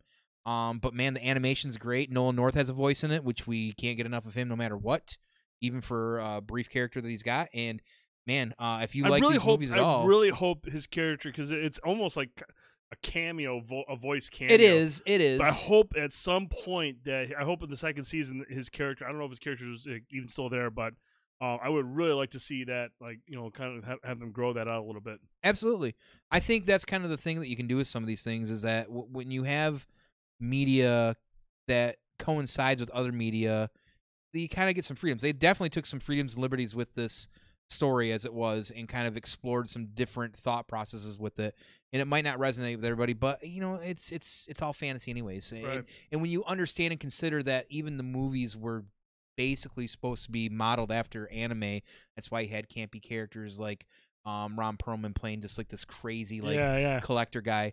And Charlie Day in it. I mean, yeah, yeah. So you go into you got to go understand going into this that it, it's definitely going to feel more Right. like that and just kind of work. So, Gotcha. but, No, I mean Netflix is killing it with their animes, dude. Like they're not. You got the Transformers anime, which is really, really. Isn't there a Castlevania anime? the Castlevania anime, eh, I'm about halfway through that. I know uh, Draston's a big fan. There's a lot of folks that are big fans of it. Like, I, I, I want to check it out really, right now it's really good. Like it's written very well. Like it's a, it's that could be a, those could be a movie. Really. It's that good. Man. Those could be a movie. yeah, I want to see. And I, and I believe is the Resident Evil, or is that just a, a? Is that a different type? Is that just a cartoon? Uh, I don't know on that one. I don't know if that's. I I, don't can't, I don't think that's that shit. anime, but um, yeah. See, people are already Yeah. digging on the Castlevania. Yeah, I, I, I'm gonna have to watch really that dude, good. because they're It's they're really killing it. They're killing it with anime. It's a movie reboot. Okay, okay. Yeah, I thought for sure it was like something else, but um, yeah, I want to check out Castlevania because really this is good. Transformers good. Netflix is doing really really good. Um, with their with their anime Yeah, they've got some exclusive animes too that are definitely more like, you know, uh, Eastern anime style. You know, um, but yeah, they're they're doing a great job, really kind of uh, grabbing some of that market and not being like Crunchyroll or anything like that. So right. pretty awesome. Absolutely. All right. Uh, is it time? Yeah, it's definitely time. Uh, I I can I can see it running down your leg. how yeah. long? How how long till the giveaway? You have done? plenty of time to go tinkle, okay. buddy. Okay, and um, is there any homework you need to be doing while I'm gone? Uh, no. Okay, good. Just checking. Well, I mean, I can't promise you that these won't be full Okay, by the that's, time you get back. that's what I was kind of hinting. at, Oops. so- Hey, if you got shots at home, pour yourself a shot. We're gonna do some shots when he gets back because it's St. Patty's Day. You gotta do shots. All right, we'll be right back. Oh, Friday is gonna be epic. This looks so good. Yes, this looks really good. But before we get to this, oh, what happened? Oh, shots. Cheers to you and to everyone out there who's watching. If you have your shot glass, please hold it up. Uh, we thank you. We love that you, all of you are here every Wednesday night. We appreciate hanging out with you, talking all sorts of pop culture and bullshitting and getting drinks. Dude, I wanted to get Jameson. I was gonna ask the wife to pick it up, but she had the dog in the car and she couldn't stop at the place. We were gonna do Jameson. Instead, we're gonna do the old reliable Skrewball peanut butter whiskey Mm-mm-mm. which I really don't care. It's that fucking good. I'll drink it whenever. But Jameson would have been a good call. I was actually looking at videos of how to make those shots, those layered ones, There's like one you can do. It makes like the Italian flag. I was really That'd gonna think about fucking doing that tonight, but I'm too fucking drunk. And I would have messed it up. So, all right. Well, cheers to you. Cheers to everyone hanging out with us. We appreciate you. Always Bottoms appreciate you. Up. Salud. Mm. Oh my god, that's so fucking sexy. Oh, Oh, so fucking sexy. it tastes like peanut butter. It does taste just. oh my like god, it's so butter. good. But to- uh, Tone, this week we uh, uh, Jesus. we one week off. We had nothing Yes. on Friday night to watch. Nothing Nothing. on Disney Plus, which was kind of like honestly sobering. Because I mean, WandaVision was so good, and it was awesome having Right. every Friday night. WandaVision's coming out. Let's watch it tonight. Let's go. We had a week off, and that was painful, but we're back now, and we have this week the Falcon and the Winter Soldier. We've already seen uh, reactions to the first episode pop up on social media. Unanimously praised. Like a lot of people really, really liked this episode. One thing that I like 48 minutes. That's a good start. 48 minutes. Which means the rest will be 24 minutes apiece. right, right, right. So More than 48 minutes and then maybe hit 30 the rest of the season, which would be really kind of a bummer. Thank you so much, Have Asby Review. We appreciate those bits. Josh asks, what is the timeline of the Falcon and the Winter Soldier? So it would be X amount of time. I don't know the time after um Endgame. Really, you know, yeah, after when- the blip, they once he back. once he gets the shield from Cap uh, and gives it to Falcon. I'm sure they'll probably go into specifics more once the show starts. Uh, so, um, isn't U.S. Agent Kurt Russell's son? there, is that that's why, that's that- one of the rumors right now going around. Yes, dude. If that's it, dude, he, dude, Kurt Russell's son was he awesome. He was obviously awesome. I loved him in um uh 22 Jump Street, but he was amazing in Overlord. You remember that movie that we watched? um. I didn't watch that actually yet, oh my god! but I know, but I but I know, he, but he's a big, he's a big main character in that. Oh right? yeah, Like, he's, he's a huge part, and he's yeah, yeah, yeah. awesome in that movie. Yeah, Yeah, yeah. like he's that dude's got potential. He's got a lot of potential. So I'm really excited to see if he is going to be uh, U.S. agent. That'd be fucking dope. But who is U.S. agent Tone? U.S. agent is uh, another Captain America kind of. Uh, kind of a So, knockoff. I mean, yeah, I, I'm not. And Jay Hill or somebody's probably going to really school me on this one. I'm not overly familiar, uh, U.S. agent outside the fact that I want to say, and how we get on time for a Mhm. minute. Um, he was chosen by the government to kind of represent Captain or like another version of the Captain that I think that they could kind of like on don't control or maybe or you know tell what to do because I Mhm. think you know Captain clearly is going to have at some point he, he he makes decisions like oh is that morally correct or not so right. I'm not great with uh, U.S. agents so if anybody out there is a little bit better with that um that's that's not me so he was the government's foot soldier Government's foot soldier. okay, there you go Mark Roebuck says Kurt Russell turned 70 today. today Kurt Russell is an icon and a treasure. I love Kurt Russell. Mhm. Other- I can't think of too many movies outside of uh, uh, what's that? Ron, Captain Ron. Uh, that I Oh, God. w- I was not a fan that's of Kurt Russell. that was you didn't like that movie I didn't like Captain Ron. Dude. That oh bad. my god I fucking loved it That was a bad movie. Um, but like Breakdown, uh, awesome underrated film where he is really really good in it. Soldier So, Soldier was actually not bad. Um, that gets a lot of hate but I fucking love no, Soldier. Soldier was not bad. Um, but I loved him. What was he in the Robert Rodriguez flick? Was it Grindhouse?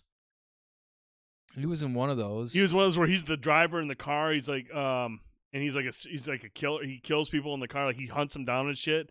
He is yeah, was it Grindhouse yeah death proof. Death proof. Thank you. Death. Proof, yeah, Death yeah, Proof. yeah, yeah, Dude, yeah, He yeah. is fucking good in that, amazing and death proof. J Hill, Catherine Ryan is amazing. Okay, cool, See? cool. Yep. All right, cool. Yep. Uh, he was he was awesome in Hateful Eight, which is a Hateful Eight. He's really really good. it's a polarizing uh, uh, Tarantino movie, but Huge I loved fan of Kurt Russell, man. The guy is just Snake um, Plissken.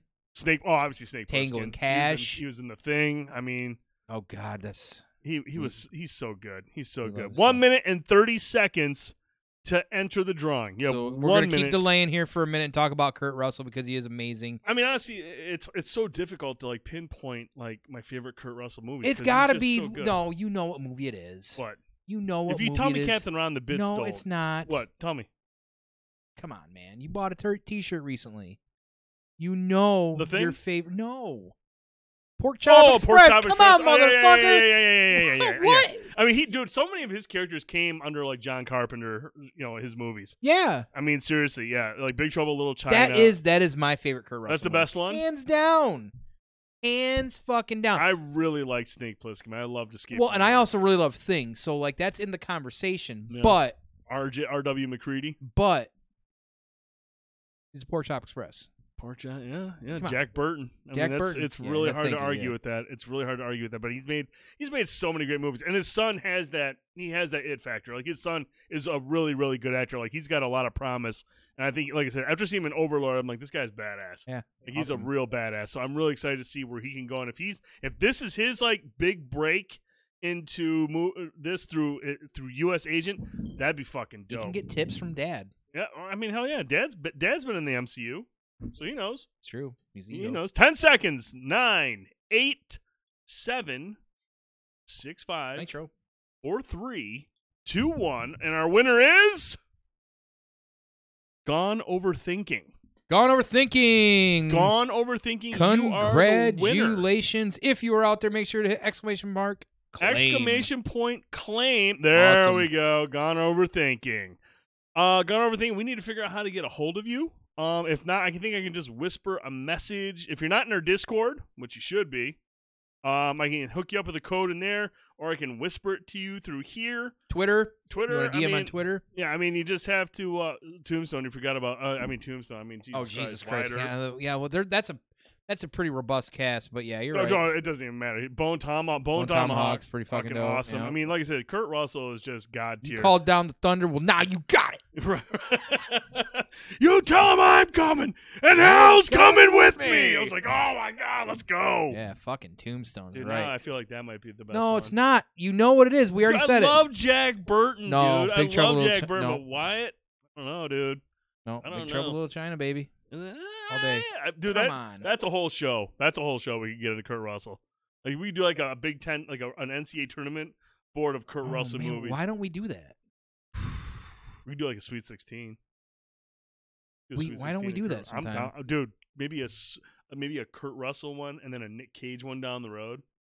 Oh, that's too that's too easy. That's like that's like that. would- That would be a full sixty-four field. No, you wouldn't you wouldn't have to because all of Nick Cage's movies would be amazing because it's Nick Cage. That would be really tough. That would be a tough one, dude. Yeah, That'd be a really tough one. Kurt Russell's right. got that love muscle. Kurt Russell, the love muscle. Got that love most. All right, back on topic. Yes, John Walker is U.S. agent. He was given job by government to replace Cap, and he was a terrible dude, Ooh, which would make a whole lot of sense how it will fit in perfect to this.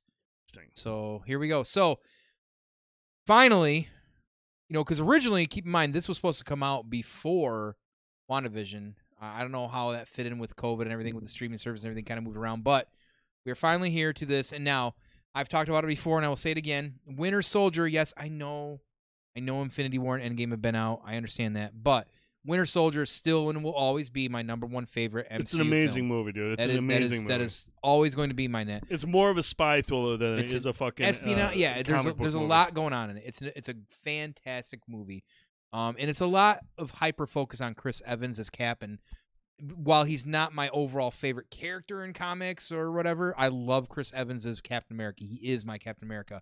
That movie is fucking great. I love the espionage. I love the, all the spy stuff. Everything that's going on in that movie. Now, even though he's not going to be really involved in this, it still kind of feels like that to some degree. Like Mhm. I feel like because here's the things we don't really know what's going to happen right now. Originally, after some of the events during the MCU, both Falcon and Winter Soldier were kind of at odds with the government. They Right, were right. fugitives. Um, they didn't follow kind of Tony Stark on the side of you know choosing the Civil Wars, the Sokovia Accords, etc. So, and Winter Soldier definitely did a lot of bad stuff. You know, clearly it wasn't his fault. He was under mind control, but re- regardless, here we are.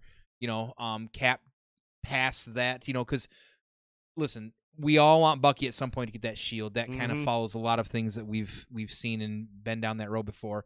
But it makes sense right now to have somebody like Falcon who doesn't have kind of the red in his ledger right out the gates, it's so bad or whatever.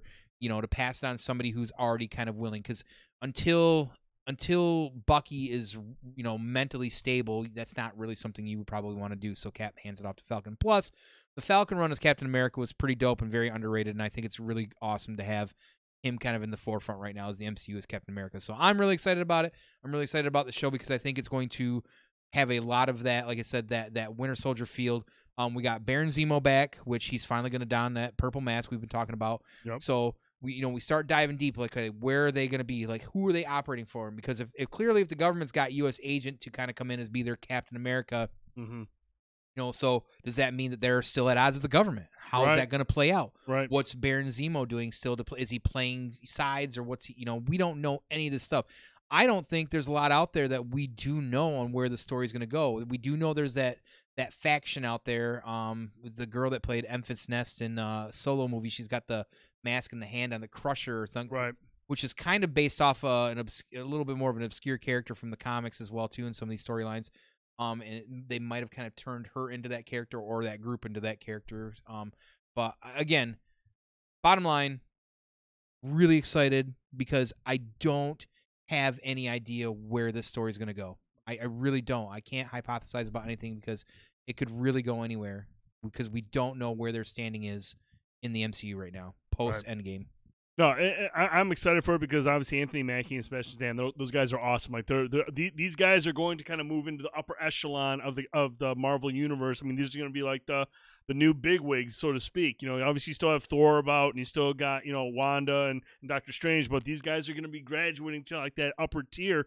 But I'm excited for this because obviously WandaVision was a was, was a much I don't want to say it was slower pace, but it was it wasn't quite you know not a whole lot of action with the, with the exception of Right. the final episodes or whatnot. I'm excited about this because I want to see the action. The trailers have done a good job of building up. This is gonna be more action oriented, but I still want that Winter Soldier like storyline. You know, a, a little espionage, a spy thriller feel to it. I don't care if they're ramping up the action. Obviously, you know these two characters. They're they're very gung ho. They make a lot of noise, but at the same time, you can still have it be an intelligent story, thought provoking, mm-hmm. and set up way you know make references to everything that's happened prior. Set up the table for what's coming up with Phase Four. Right. There's a lot of a lot of responsibility here and big shoes to follow. Somebody mentioned that earlier. These are big shoes to follow after WandaVision. You know, I understand when you watch the trailer, you're thinking it's more action. Hopefully, it's not dumbed down. I still want that spy thriller thinking logic. right and i think you know that's kind of the thing and like we got to be really careful sometimes i know i know it's big shoes to fill i understand but like at some point we have to step back and realize that a lot of these properties while they live in the same world they're so Much different Different. Okay. you know that Yep. they really are yes we want more action we want more we want are there going to be any cameos in this we got a kind of a random cameo in the last one right. this one has the real door that could open to like for some real cameos though, like actual people. Like, will we see Chris Evans? I doubt it, but could we? We could. We don't know. You know, this is like you said, it's a lot of big shoes to fill. But I look at it more big shoes to fill, not because of WandaVision, but because of who they're following. This isn't Tony Stark. This isn't Captain America. This isn't Chris Evans. This isn't Robert Downey Jr. So yeah, they're big shoes to fill, but I think from a different standpoint Right. you know and how is this going to shape uh, the avengers this has to be some part of shaping the avengers at some point still as well too but again we don't really know any of the story like wandavision clearly was you know a lot of smoke and mirrors and disney's pretty good about that and don't get me wrong. It's just with this one it's kind of like you knew wandavision was going to dive into her mysticism and like the multiverse and different stuff. This one we really just can't you can hypothesize but you don't know where they're going to want to take it. Hmm You know, and Josh says I think Feige wants to keep the Disney series kind of on their own, so you don't have, need to watch them to understand the new movies. Actually- I would s- I would sort of disagree with that simply Yeah. because of how many subscribers they have now. Well, not only that, but I mean, he- well, I mean, first of all, didn't they just hit 100 million subscribers? yeah, they, like three years earlier than they yeah, intended. 100 million subscribers. You're no longer niche. Mm-hmm. This is no longer a small audience that's only going to understand the small references. Oh, I watched this. It's not like, you know, yeah, it's this is a huge these are Marvel movie fans that want more context. They Right. want more stories. I, I just I just think I mean I understand he said that and I and I get that, but at the same time, the expectation is there, dude. You have 100 million subscribers. These are fans of the movies. They are expecting this all to connect. I don't think this is like uh Agents of Shield sort of thing. This is all directly connected because Right. people are paying for this. This is huge. And not only that, but here, here, here's where I'm actually going to disagree, Jay Hill. And, and if he said that, I'm surprised that he said that because I thought he said the opposite actually. Because if we remember correctly, when they announced Doctor Strange 2 and kind of WandaVision, they said basically like, if you don't watch WandaVision, you're gonna kind of not know what's going on partly in in Doctor Strange that. 2. Yep. So unlike so Jeph Loeb, who created who who had a big hand and was the main guy involved on the TV side on ABC with Agents of Shield, and then even the Netflix series of Luke Cage and Daredevil and all that stuff. Those things recognize the MCU, but they weren't technically ever part of the MCU because either Kevin Feige and Jeph Loeb didn't get along, and that's usually the I don't think that's the case here. I think this is directly well connected. because Kevin Feige has his hand in this because now this is on Disney Plus and the TV in the, in the actual the, the streaming service Mhm. he has now the, the the wheel on this. Not Jeph, Jeph Loeb isn't involved in this stuff, so this stuff is all intertwined, and interconnected. So we're gonna have actual, true name dropping, recognition, and and and and cameos probably at some point. Like Agents of Shield had. Uh, uh, what what's her name? Jaimie Alexander one or two times in the show, and uh, um, Samuel Jackson once, and then uh, um, uh, what's her name that plays Mariah Hill one Oh, time in it. uh, Col- Cobie Smulders. Cobie Smulders, and this is all like in the first fucking season or something like that, you know. Right. And then it was never again. In in in, in like Jessica Jones, they say, oh, they mentioned the green guy one time, something like that. Or they mentioned the the blah blah blah. They call it different in the. So no, I think this is different. I think this is unlike when you go and watch. Uh, and spoiler alert: if you watch all of the Solo movie, and at the end Darth Maul shows up, and people are sitting in the theater going. Oh, Darth Maul died like 20 years ago. Well, if you didn't watch cartoons, you kind of didn't know that, right? So I think this is supposed to be different. They are supposed to, if you want to be a moviegoer and go see these movies, yes, you could miss these, but you're going to miss out on some real deep cuts and some plot points. And I think that's kind of the point because Disney doesn't want you to go, here's my movie ticket. I'm going to sit and watch this movie. They also want you to say, oh, I'm going to go home and make sure I catch up on this beforehand. So I'm caught Mhm. up. They want your $8 as well, too. Yeah, I, I think you know. Mm-hmm. Yeah, I think that's a great point too. I mean, they want to keep people invested in Disney Plus. I think at that point to sell them, you're gonna be like, look, if you want to understand what's going on here, some context that you want some real context, you're gonna want to watch these shows. Uh, oh, this must be a quote right here. After Endgame, thinking, what can we do next? Disney Plus is going to give us this opportunity to tell even deeper stories with characters you already know and love in a new type of cinematic way that we haven't done before. We've already started shooting two of them, and they're very, very special. And uh, and it all for the first time will interlink. This is the quote. so then. the MCU will be on your TV screen at home at Disney Plus and interconnect with the movies and go back and forth. See, boom, that's that this was is different. This is different. This Because he's will be keys now. an integral, an integral part He- of these stories Yeah, going forward. and that and that's exciting because for like the like a lot of comic fan and like listen i'm a I'm clearly a fan of the comics i'm not as deep as some of the other folk would be out there but I, i'm i'm a little bit more aware than most and this is why it's exciting because again and i'll say this and it goes with the star wars properties too you can tell a better story in eight episodes than you can in a two and a half hour movie that's Mhm. just the reality to me. You get better character development, and that's why WandaVision was so good. Wanda and Vision in the movies, while Vision was an integral part of that story, and Wanda, when you kind of look at it, when you revisit that, kind of is to some degree too. You don't realize that until you see WandaVision and have to go through nine, ten weeks of watching all that stuff. And it's the same way with like Sebastian Stan, Anthony Mackie. These are great. Like these two are like they're mostly known for the MCU, but they're like really good actors. Like you're looking at fucking Papa Doc from Eight Mile over there for fuck's sakes, right? yeah, yeah, hell you know yeah. these are great actors and now you're really going to get to see them like do some acting and that's very Right. exciting sebastian stan loves that he's in the mcu loves that he's bucky and loves that he's potentially going to get that shield someday Yeah. that's the kind of guy you want involved and that's the kind of guy that they need to explore No, I I- think this is cool, and I love the fact that th- this that this is starting to be an important part because that was always the hardest part about watching these movies is waiting months at a time for the next movie to come out. or year you know, or a year, and you would have all that time. Now Yeah. you're going to have that filler, and it's not just like you know throwaway stuff. This is integral stuff that's going to have a huge part. It's a Mm-hmm. Yeah. brilliant fucking system, and it's going to make people be like, I don't want to miss it. It's going to create that FOMO effect. I don't want uh, fear of missing out. I don't want to miss this stuff because it's going to be a huge part of Doctor Strange going forward. I want to pay that money. I want to get, and that allows it to to kind of fill it in. If you go weekly. It kind of keeps people interested until oh Black Widow hits in May. prime says a constant drip from the mcu I mean, yeah, I mean it. that's what they're doing. That's and that's what they're doing, and that makes Disney Plus absolutely a fucking must for fans of what is really right now the biggest IP in the world. Yeah, if you want if you want to see the next MCU movie, you know, let's say it's Thor, right? Mhm. You know, and and let's say theoretically they had like a a a, a, a six part series, you know, of like Lady Sif that kind of leads into Thor. You would have to want to watch that before you go see that. Right, And Disney, like, don't get me wrong, Disney at the end of the day wants your want they wants your cheddar. but th- but Disney's doing a great job of making you They're making making it worth it. It makes it value. There you go. Yep. That's it. The end. I'm excited about it. More more more MCU for my family and me, and more Star Wars for my family and me.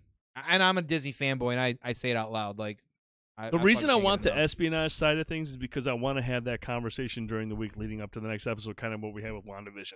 With WandaVision, it was mystery. It was like, what is going on? What's going on behind the veil? What's all this? and that? absolutely. With with this action oriented stuff, that's cool. I want it. I love the action. These characters are built for action, but I want to be able to May, have. I want to have jail. those conversations after each episode, going from a from an espionage. Well, it's important because it's almost like you run an awesome show on Twitch that can talk about that content too. Oh, absolutely. I agree with you 100%.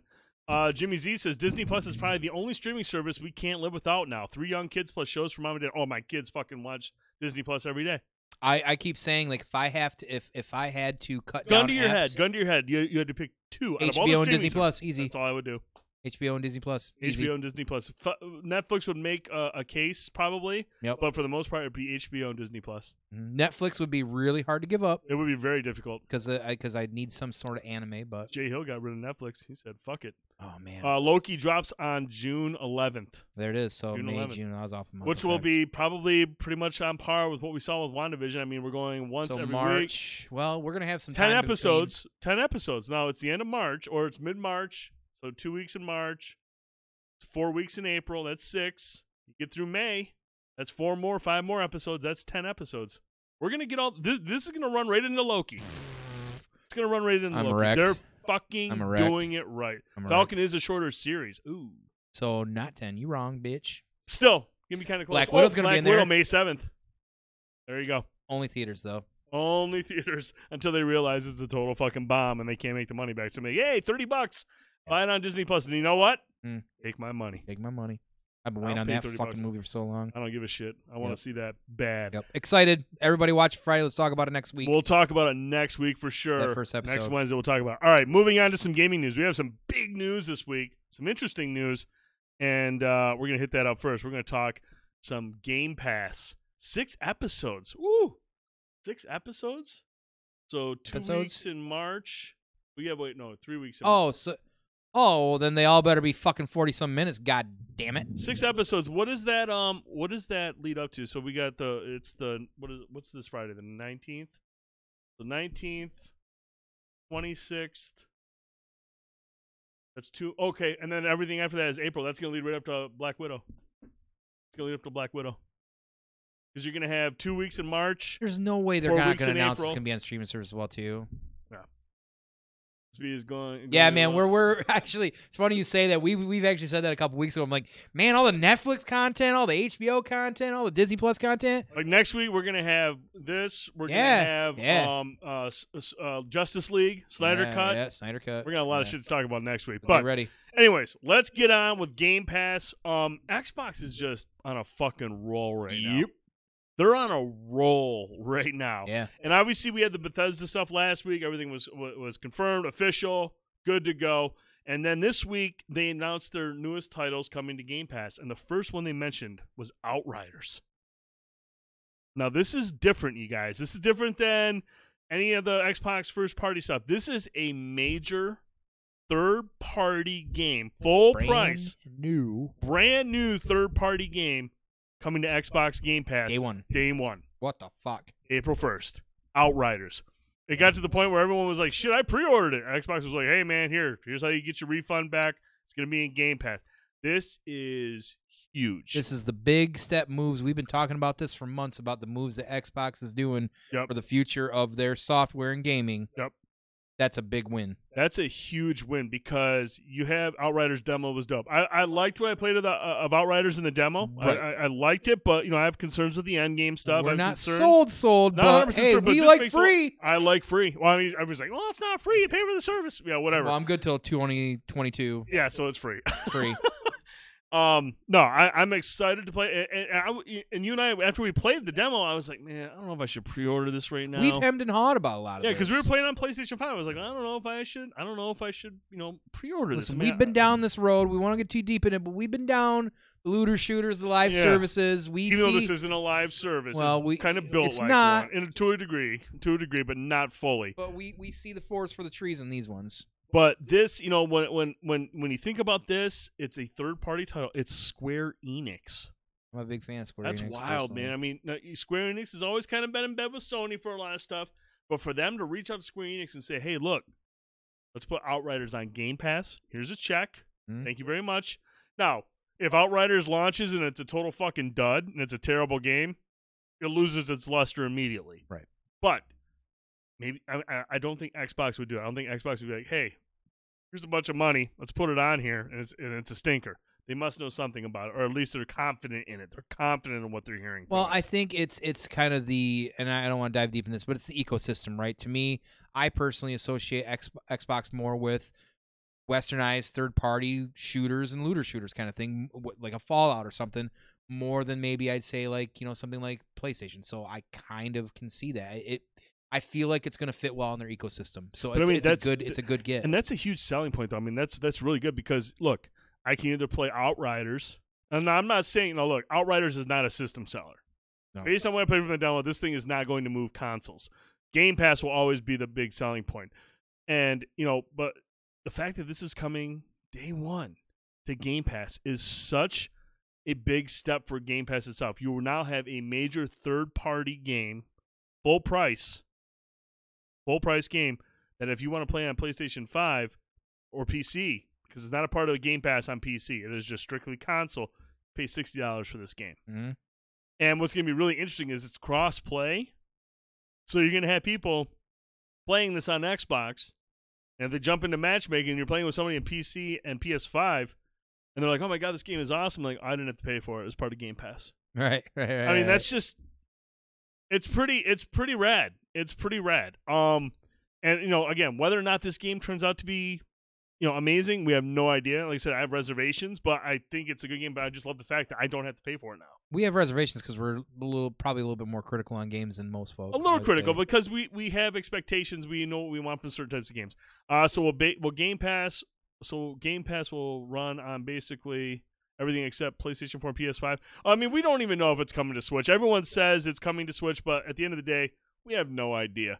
Um, it's it's it's a safer bet than PlayStation. right, uh, but Nintendo also But don't at the play same nice time, like either. you know, unless it's coming to Game Pass via Ga- uh, XCloud, look, Halo Infinite and Outriders and this shit is not going to run on Switch unless it's dumbed down fucking horror. That's the one thing everyone forgets. Like, oh, Game Pass is going to come to Switch. None of these fucking games are going to run good on Switch. right. They're going to run like shit for the most part. I mean, you look at Apex. Everyone's like, oh, Apex is here. But then you look at all the details from the people who play Apex on consoles and PC, and like, man, this thing is trash.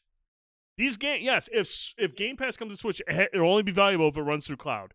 We've seen cloud works on Switch with the control version that was running on cloud. XCloud has to come to Ga- Switch in order for Game Pass to come to Switch. There's no fucking way any of these games will even work, work properly well on Switch. It's just not going to happen. But it have to be through cloud. That's how it makes its way to Game Pass Absolutely. And that's I don't know if I'm sure Nintendo would be all for it. They seem to be more chummy about stuff. Do people actually play on Switch for as much as you shit on? Figured no. Oh, dude, don't don't. I just shit on Switch uh, for the third party ports. Don't make no mistake. Switch is a fucking awesome system. There's a lot of great games on it, There's- and it's it sells more. It's outselling all the other consoles. It's a great system. because they have them. Right.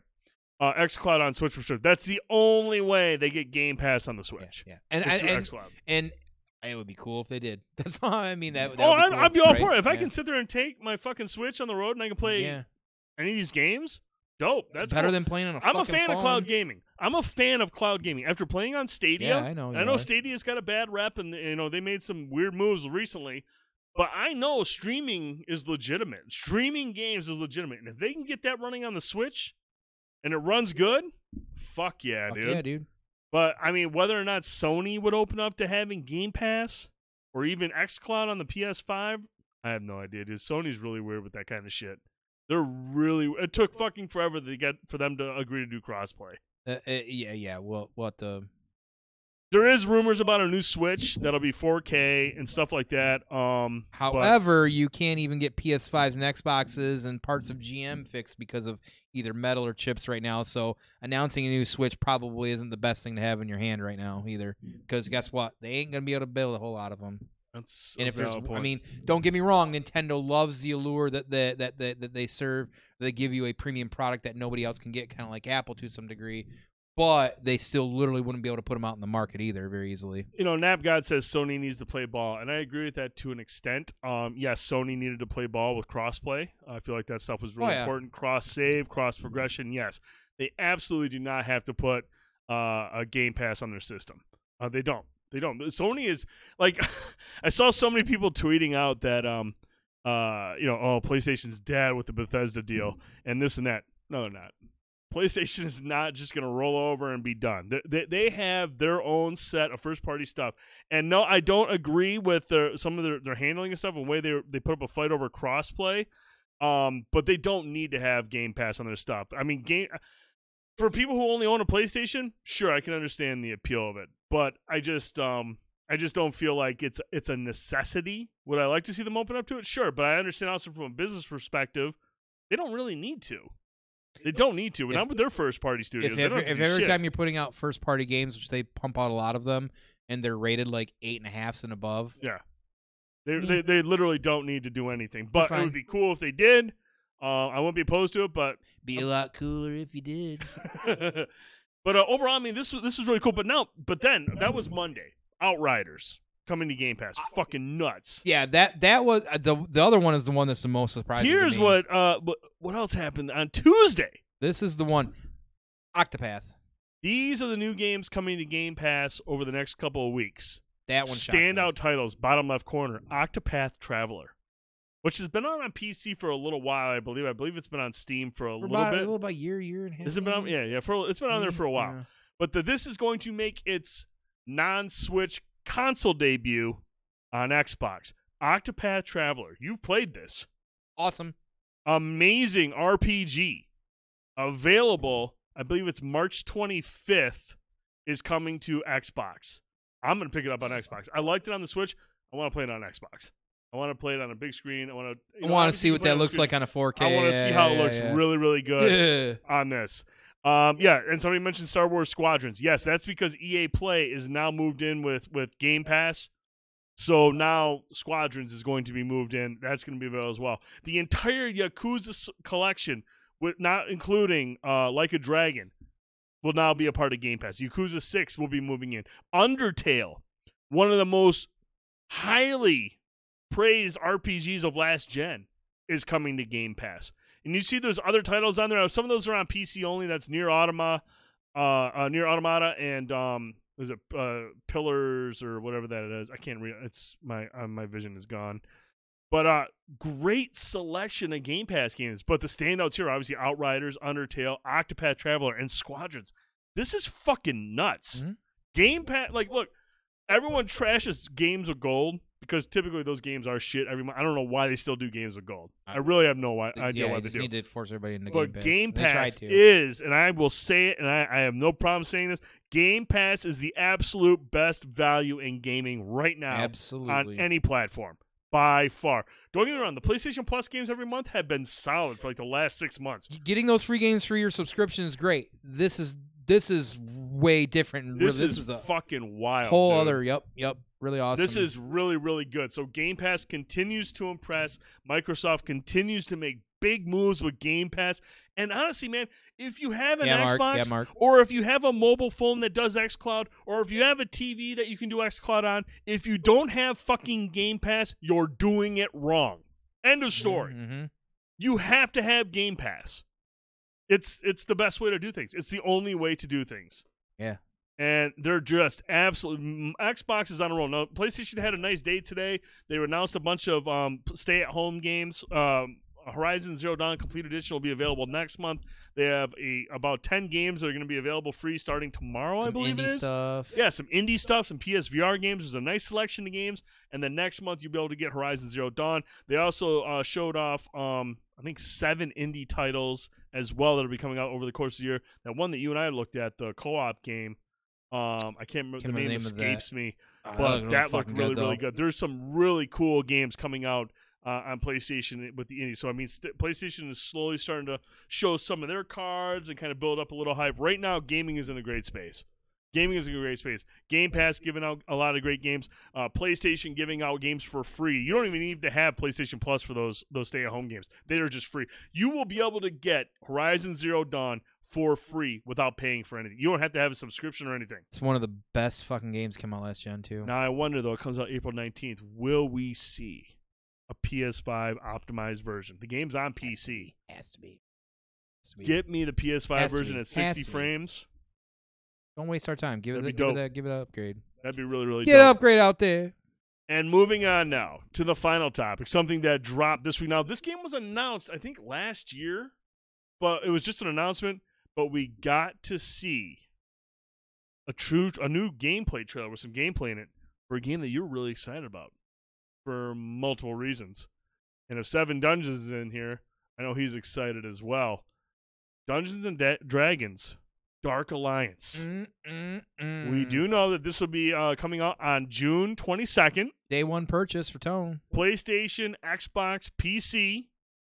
This is a co op action RPG from the developers Tuque Games. Uh, you will get to play as four legendary characters. The champions of the hall. Who are we playing? Who are your options to play as? Drizzt Do'Urden of House Do'Urden, eighth house of Menzoberranzan. Oh my! Katie Bree, Bruenor Battlehammer, her sub father, she he's a dwarf, and Wulfgar, the barbarian, Oh my Lanta! with the one and only mystical Warhammer Aegis-fang. Tempest! man, he's jacked. Very excited. Uh, those characters are based off of a set of novels that are 30 plus deep. My favorite author of all time. Met him twice. He's an amazing man. Um, fighting everybody on Facebook over silly stuff because he's the shit. Uh, very excited. And, and and the old games that you could play these as well too. You could, I think one of the first or second one, you could actually put in a code to play Drizzt as at 1.2, and he was a badass too. He's basically a whirlwind of scimitars. Um, yes, finally after so many years. I mean, we're getting the actual like isometric style Baldur's Gate at Yep. some point in the near future. Um, but this is more of that kind of Diablo esque or um, uh, Champions of Norrath feel, uh, loot grinding, dungeon crawling kind of game. Mhm. Uh, very cool. I'm really hoping that the, the these these characters and these classes really feel unique and and very honestly, D, listen, D and D's been Wizards of the Coast has done a great job over the last decade evolving D and D into so much more into the mainstream, um, and not just with the tabletop gaming, like all their apps, all their games, whether it be analog tabletop, whether it be on a phone or whatever, uh, you know, in some form of game. It's very exciting to finally have this back, and they're looking for the shard, the crystal shard, Mhm. which is also based off of one of the books. And how this fits in the timeline, I'm gonna have to look into because uh, the Crystal Shard is actually the true original uh, second or third book in that series that came out in like the early 90s. Like these books have been coming out since the early 90s, maybe even late 80s for um, the actual Icewind Dale trilogy. So uh, these characters are well known and well beloved in certain circles that not everybody may be familiar with. Um, but there's chances that at this point in your life you've seen Drizzt on something. He's a uh, drow dark elf, um, long white hair, green outfit, usually a panther next to him, and uh, Twinkle and Icingdeath is two scimitars next to him as well too. So Mhm. very excited. Very excited. Uh, the game focuses i- i- is is the focus is main focus is on combat. Uh, there are over 50 combat abilities per character to master. That's fucking So there is a lot to do that. So that tells you it's going to be a grindy game. You're going to be it's an RPG. You're ranking up your abilities. Uh, the system, the, the combat system caters to all types of players. You know, button mashers can get in there. I can do my thing, mash buttons. But if you want to get down to it, obviously this is meant to be played cooperatively. I believe you can play it single player. I don't know if you'll have AI controlling the other characters or if you're just going to be going solo. It sounds like this is a game where you can get overwhelmed rather quickly. So it would probably be best to play cooperatively. Somebody asked about crossplay. I don't know yet. I don't know if that's been announced. It's possible. Um, it would make sense. Hopefully, they would have crossplay. Uh, but you know, if you're not a button masher and you want to Oh, play more skilled with your with your friends, there's all sorts of things like specific guard breaks, executions, team attacks for the more like like strategy centric folks that want to get into it that way. Uh, power progression is entirely up to the players, allowing you to choose which order to play the missions. So you'll be able to hop in there and be like, okay, look, this is my favorite mission. I want to go play this one, or this is you're going up against this this this like legendary villain. I want to go up against this guy. And stuff like that. Uh, exploration is encouraged in these maps. Sometimes uh, you might find secret rooms or puzzles throughout the, the missions, so you're Mhm. gonna want to keep looking out for stuff. Very, so yep. that's pretty fucking rad. Uh, each mission has challenge ratings. You'll be able to change the difficulty levels to it Bet- which will, better uh, drops at that point. better right? drops, better Yeah. loot, all that jazz. Um, and there's gonna be over 30 different enemy types. Obviously, they broke down goblins on the PlayStation blog post, but there's gonna be over 30 different enemy types in this game. So, with challenge cards, is it gonna be crossplay? It should no longer be a question at this point. Not having it is just a sin. I agree with that. I agree I, with that I very much agree with, with that. with, yeah. with the big three opened up to it now, and even on PC, so you got all four uh, ecosystems that can play together. You would think at this point it should be kind of a given. Um, but no, dude, this sounds like a, a very grindy game. IGN actually has a video up right now where I think they played for about 16 minutes. Uh, they break down, they go into depth about the combat. They break down uh, a lot of the two, the different classes that these characters uh, th- th- represent. So it's a really interesting video. We couldn't put that up because I really don't feel like getting fucking docked by IGN. But um, it's a really good video, so make sure you check that out. But uh, Tone, man, I mean, we're excited for this co-op. Play with up to three other friends. Go through the entire campaign. Change the difficulty. Please keep grinding for better loot. dude. I- That's dope. if he's got 40 30 40 novels out at this point i've i own half or more of these novels i'm a little bit behind over time in the last de- decade but like i talk d&d more now without playing it oddly enough right now than i have in probably a whole decade you know because of drastin um 70 dungeons. This this is like i said these are my favorite novels these characters are some of my most favorite these are this is the character of Drizzt Stewart was the reason instead of like on a Friday night when I was in high school or junior high, I'd be like, hey, friends are going out. We're to have a campfire. Want to do something? And be like, no, I'm just to stay home. And I was literally reading like, you know, the Crystal Shard or something like that. So I'm I'm very hyped that they're that, that they're they're doing something like this. It's it's very exciting. So I I'm day one purchase. Uh, fuck, I I don't know. Uh, if I'm gonna get physical or digital, that's my only conundrum right now. Uh, Jimmy Z said, "Notice it's forty dollars for the standard edition, sixty for the d- deluxe edition. They're lucky it is not a collector's edition. That'd be a no-brainer, right? Yeah, Imagine yeah. getting all the statues of all the characters. I'm just saying, like, like Jesus fucking. I mean, I just bought Drizzt swords, which I haven't done a, a personal stream recently. I was gonna show I Drizzt swords, one v one scale. Kronos bought them as well too. I mean, they're they're they're scaled to his scimitars. I just bought them. They're That's fucking, fucking dope. yeah, because I'm a fucking nerd. digital, digital, get down. I'll be getting the the deluxe version. I, I always have to. So Yep. But no, it was a cool trailer. It, was, it looked fun. It looked like, it looked like a good time. The, the studio is very um, passionate about D and D, so that was good to read. There's, That's they have a nice blog deal. post on um, on PlayStation blog, and, and where they kind of delve into why they took on this job and why they took on this game. They all sound very passionate about D and D, so that's a huge part of knowing that they're going to be very respectful of the the source material. Yeah. So should be really, really, really exciting. So we'll be definitely checking that out when it comes out. Just a heads up, the Detroit Lions put out a 10 minute thank you video for Matthew Stafford on Twitter. Ooh, I'll watch that. Oh, I hope A Stafford. wins lot of title, respect man. for Matt Stafford. Hope the best for him. Fuck the Ford family. Fuck the Lions. Matt Stafford, I really, really hope that you can go somewhere and get a ring. You deserve it. buddy. Get that W, son. Get that ring. You put up with enough shit here. Yep. You've earned it. hmm I hope you get a championship, Yep. dude. I really do. Ford's the absolute worst. Couldn't agree more. But Tone, Yeah. That's gonna do it for this week's show, man. Already? I know. I gotta pee. Know. I know you do. I kind of gotta go pee too. I'm already starting to slur because the shot the really kind of fucked things up. I am not crossing the streams with you, man. The No way. We can just move the little. Gross. No, my dad taught me that. I don't want a sword fight. it's more like a club versus a, a pocket knife. it's like a mace versus a pocket knife. yeah, I said that shit. Anyways, That's a lie. Thank you all so much for tuning in tonight. We had multiple files, multiple subs, bits galore. You guys Yeah, are thank amazing. you for all the support, yo. Yeah, it, it, it's it's seriously so fucking awesome having you here. Big shout out to Jay Hill and Atomic for for calling in uh, and, and being a part of the discussion, sharing their thoughts on boss level. If you're if you're a subscriber to the ch- channel and you're in Discord, make sure you link your Twitch channel. We want to get you in on the conversation. If there's a topic that you want to talk about, fuck, we want you here. We want you here bad. We want to hear your thoughts. We want to hear different Yeah. perspectives. That's why we're doing it. We do this because we want to get you guys and girls involved. And it means the world when you decide, hey, look, I'm going to call in and share my thoughts. Right there's the Discord. Thank you, Mr. Cuddles. Appreciate it. Appreciate it, brother. But that's going to do it for tonight's show. Fanboy Tone. I'm the dude 79. Hope everyone has a great weekend. Next weekend, we're going to be talking about Falcon and the Winter Soldier, Justice League, the Zack Snyder cut, What else are we gonna talk about? Is there any other movies? We'll look it up. We were too fucking drunk to think about it. Make sure you're in the Discord. We'll post it there. we'll what month post is it? March. Oh, I don't know. Dumbass. We'll, we'll make sure we post uh, in the Discord and on Yeah. social media what Yeah. we're going to be watching this weekend and what we'll be talking about next week so you can get caught up. Thank you so much. Have a great weekend. See you next Wednesday. Oh, hi, Mock. Good seeing you, buddy. Oh, hi, March.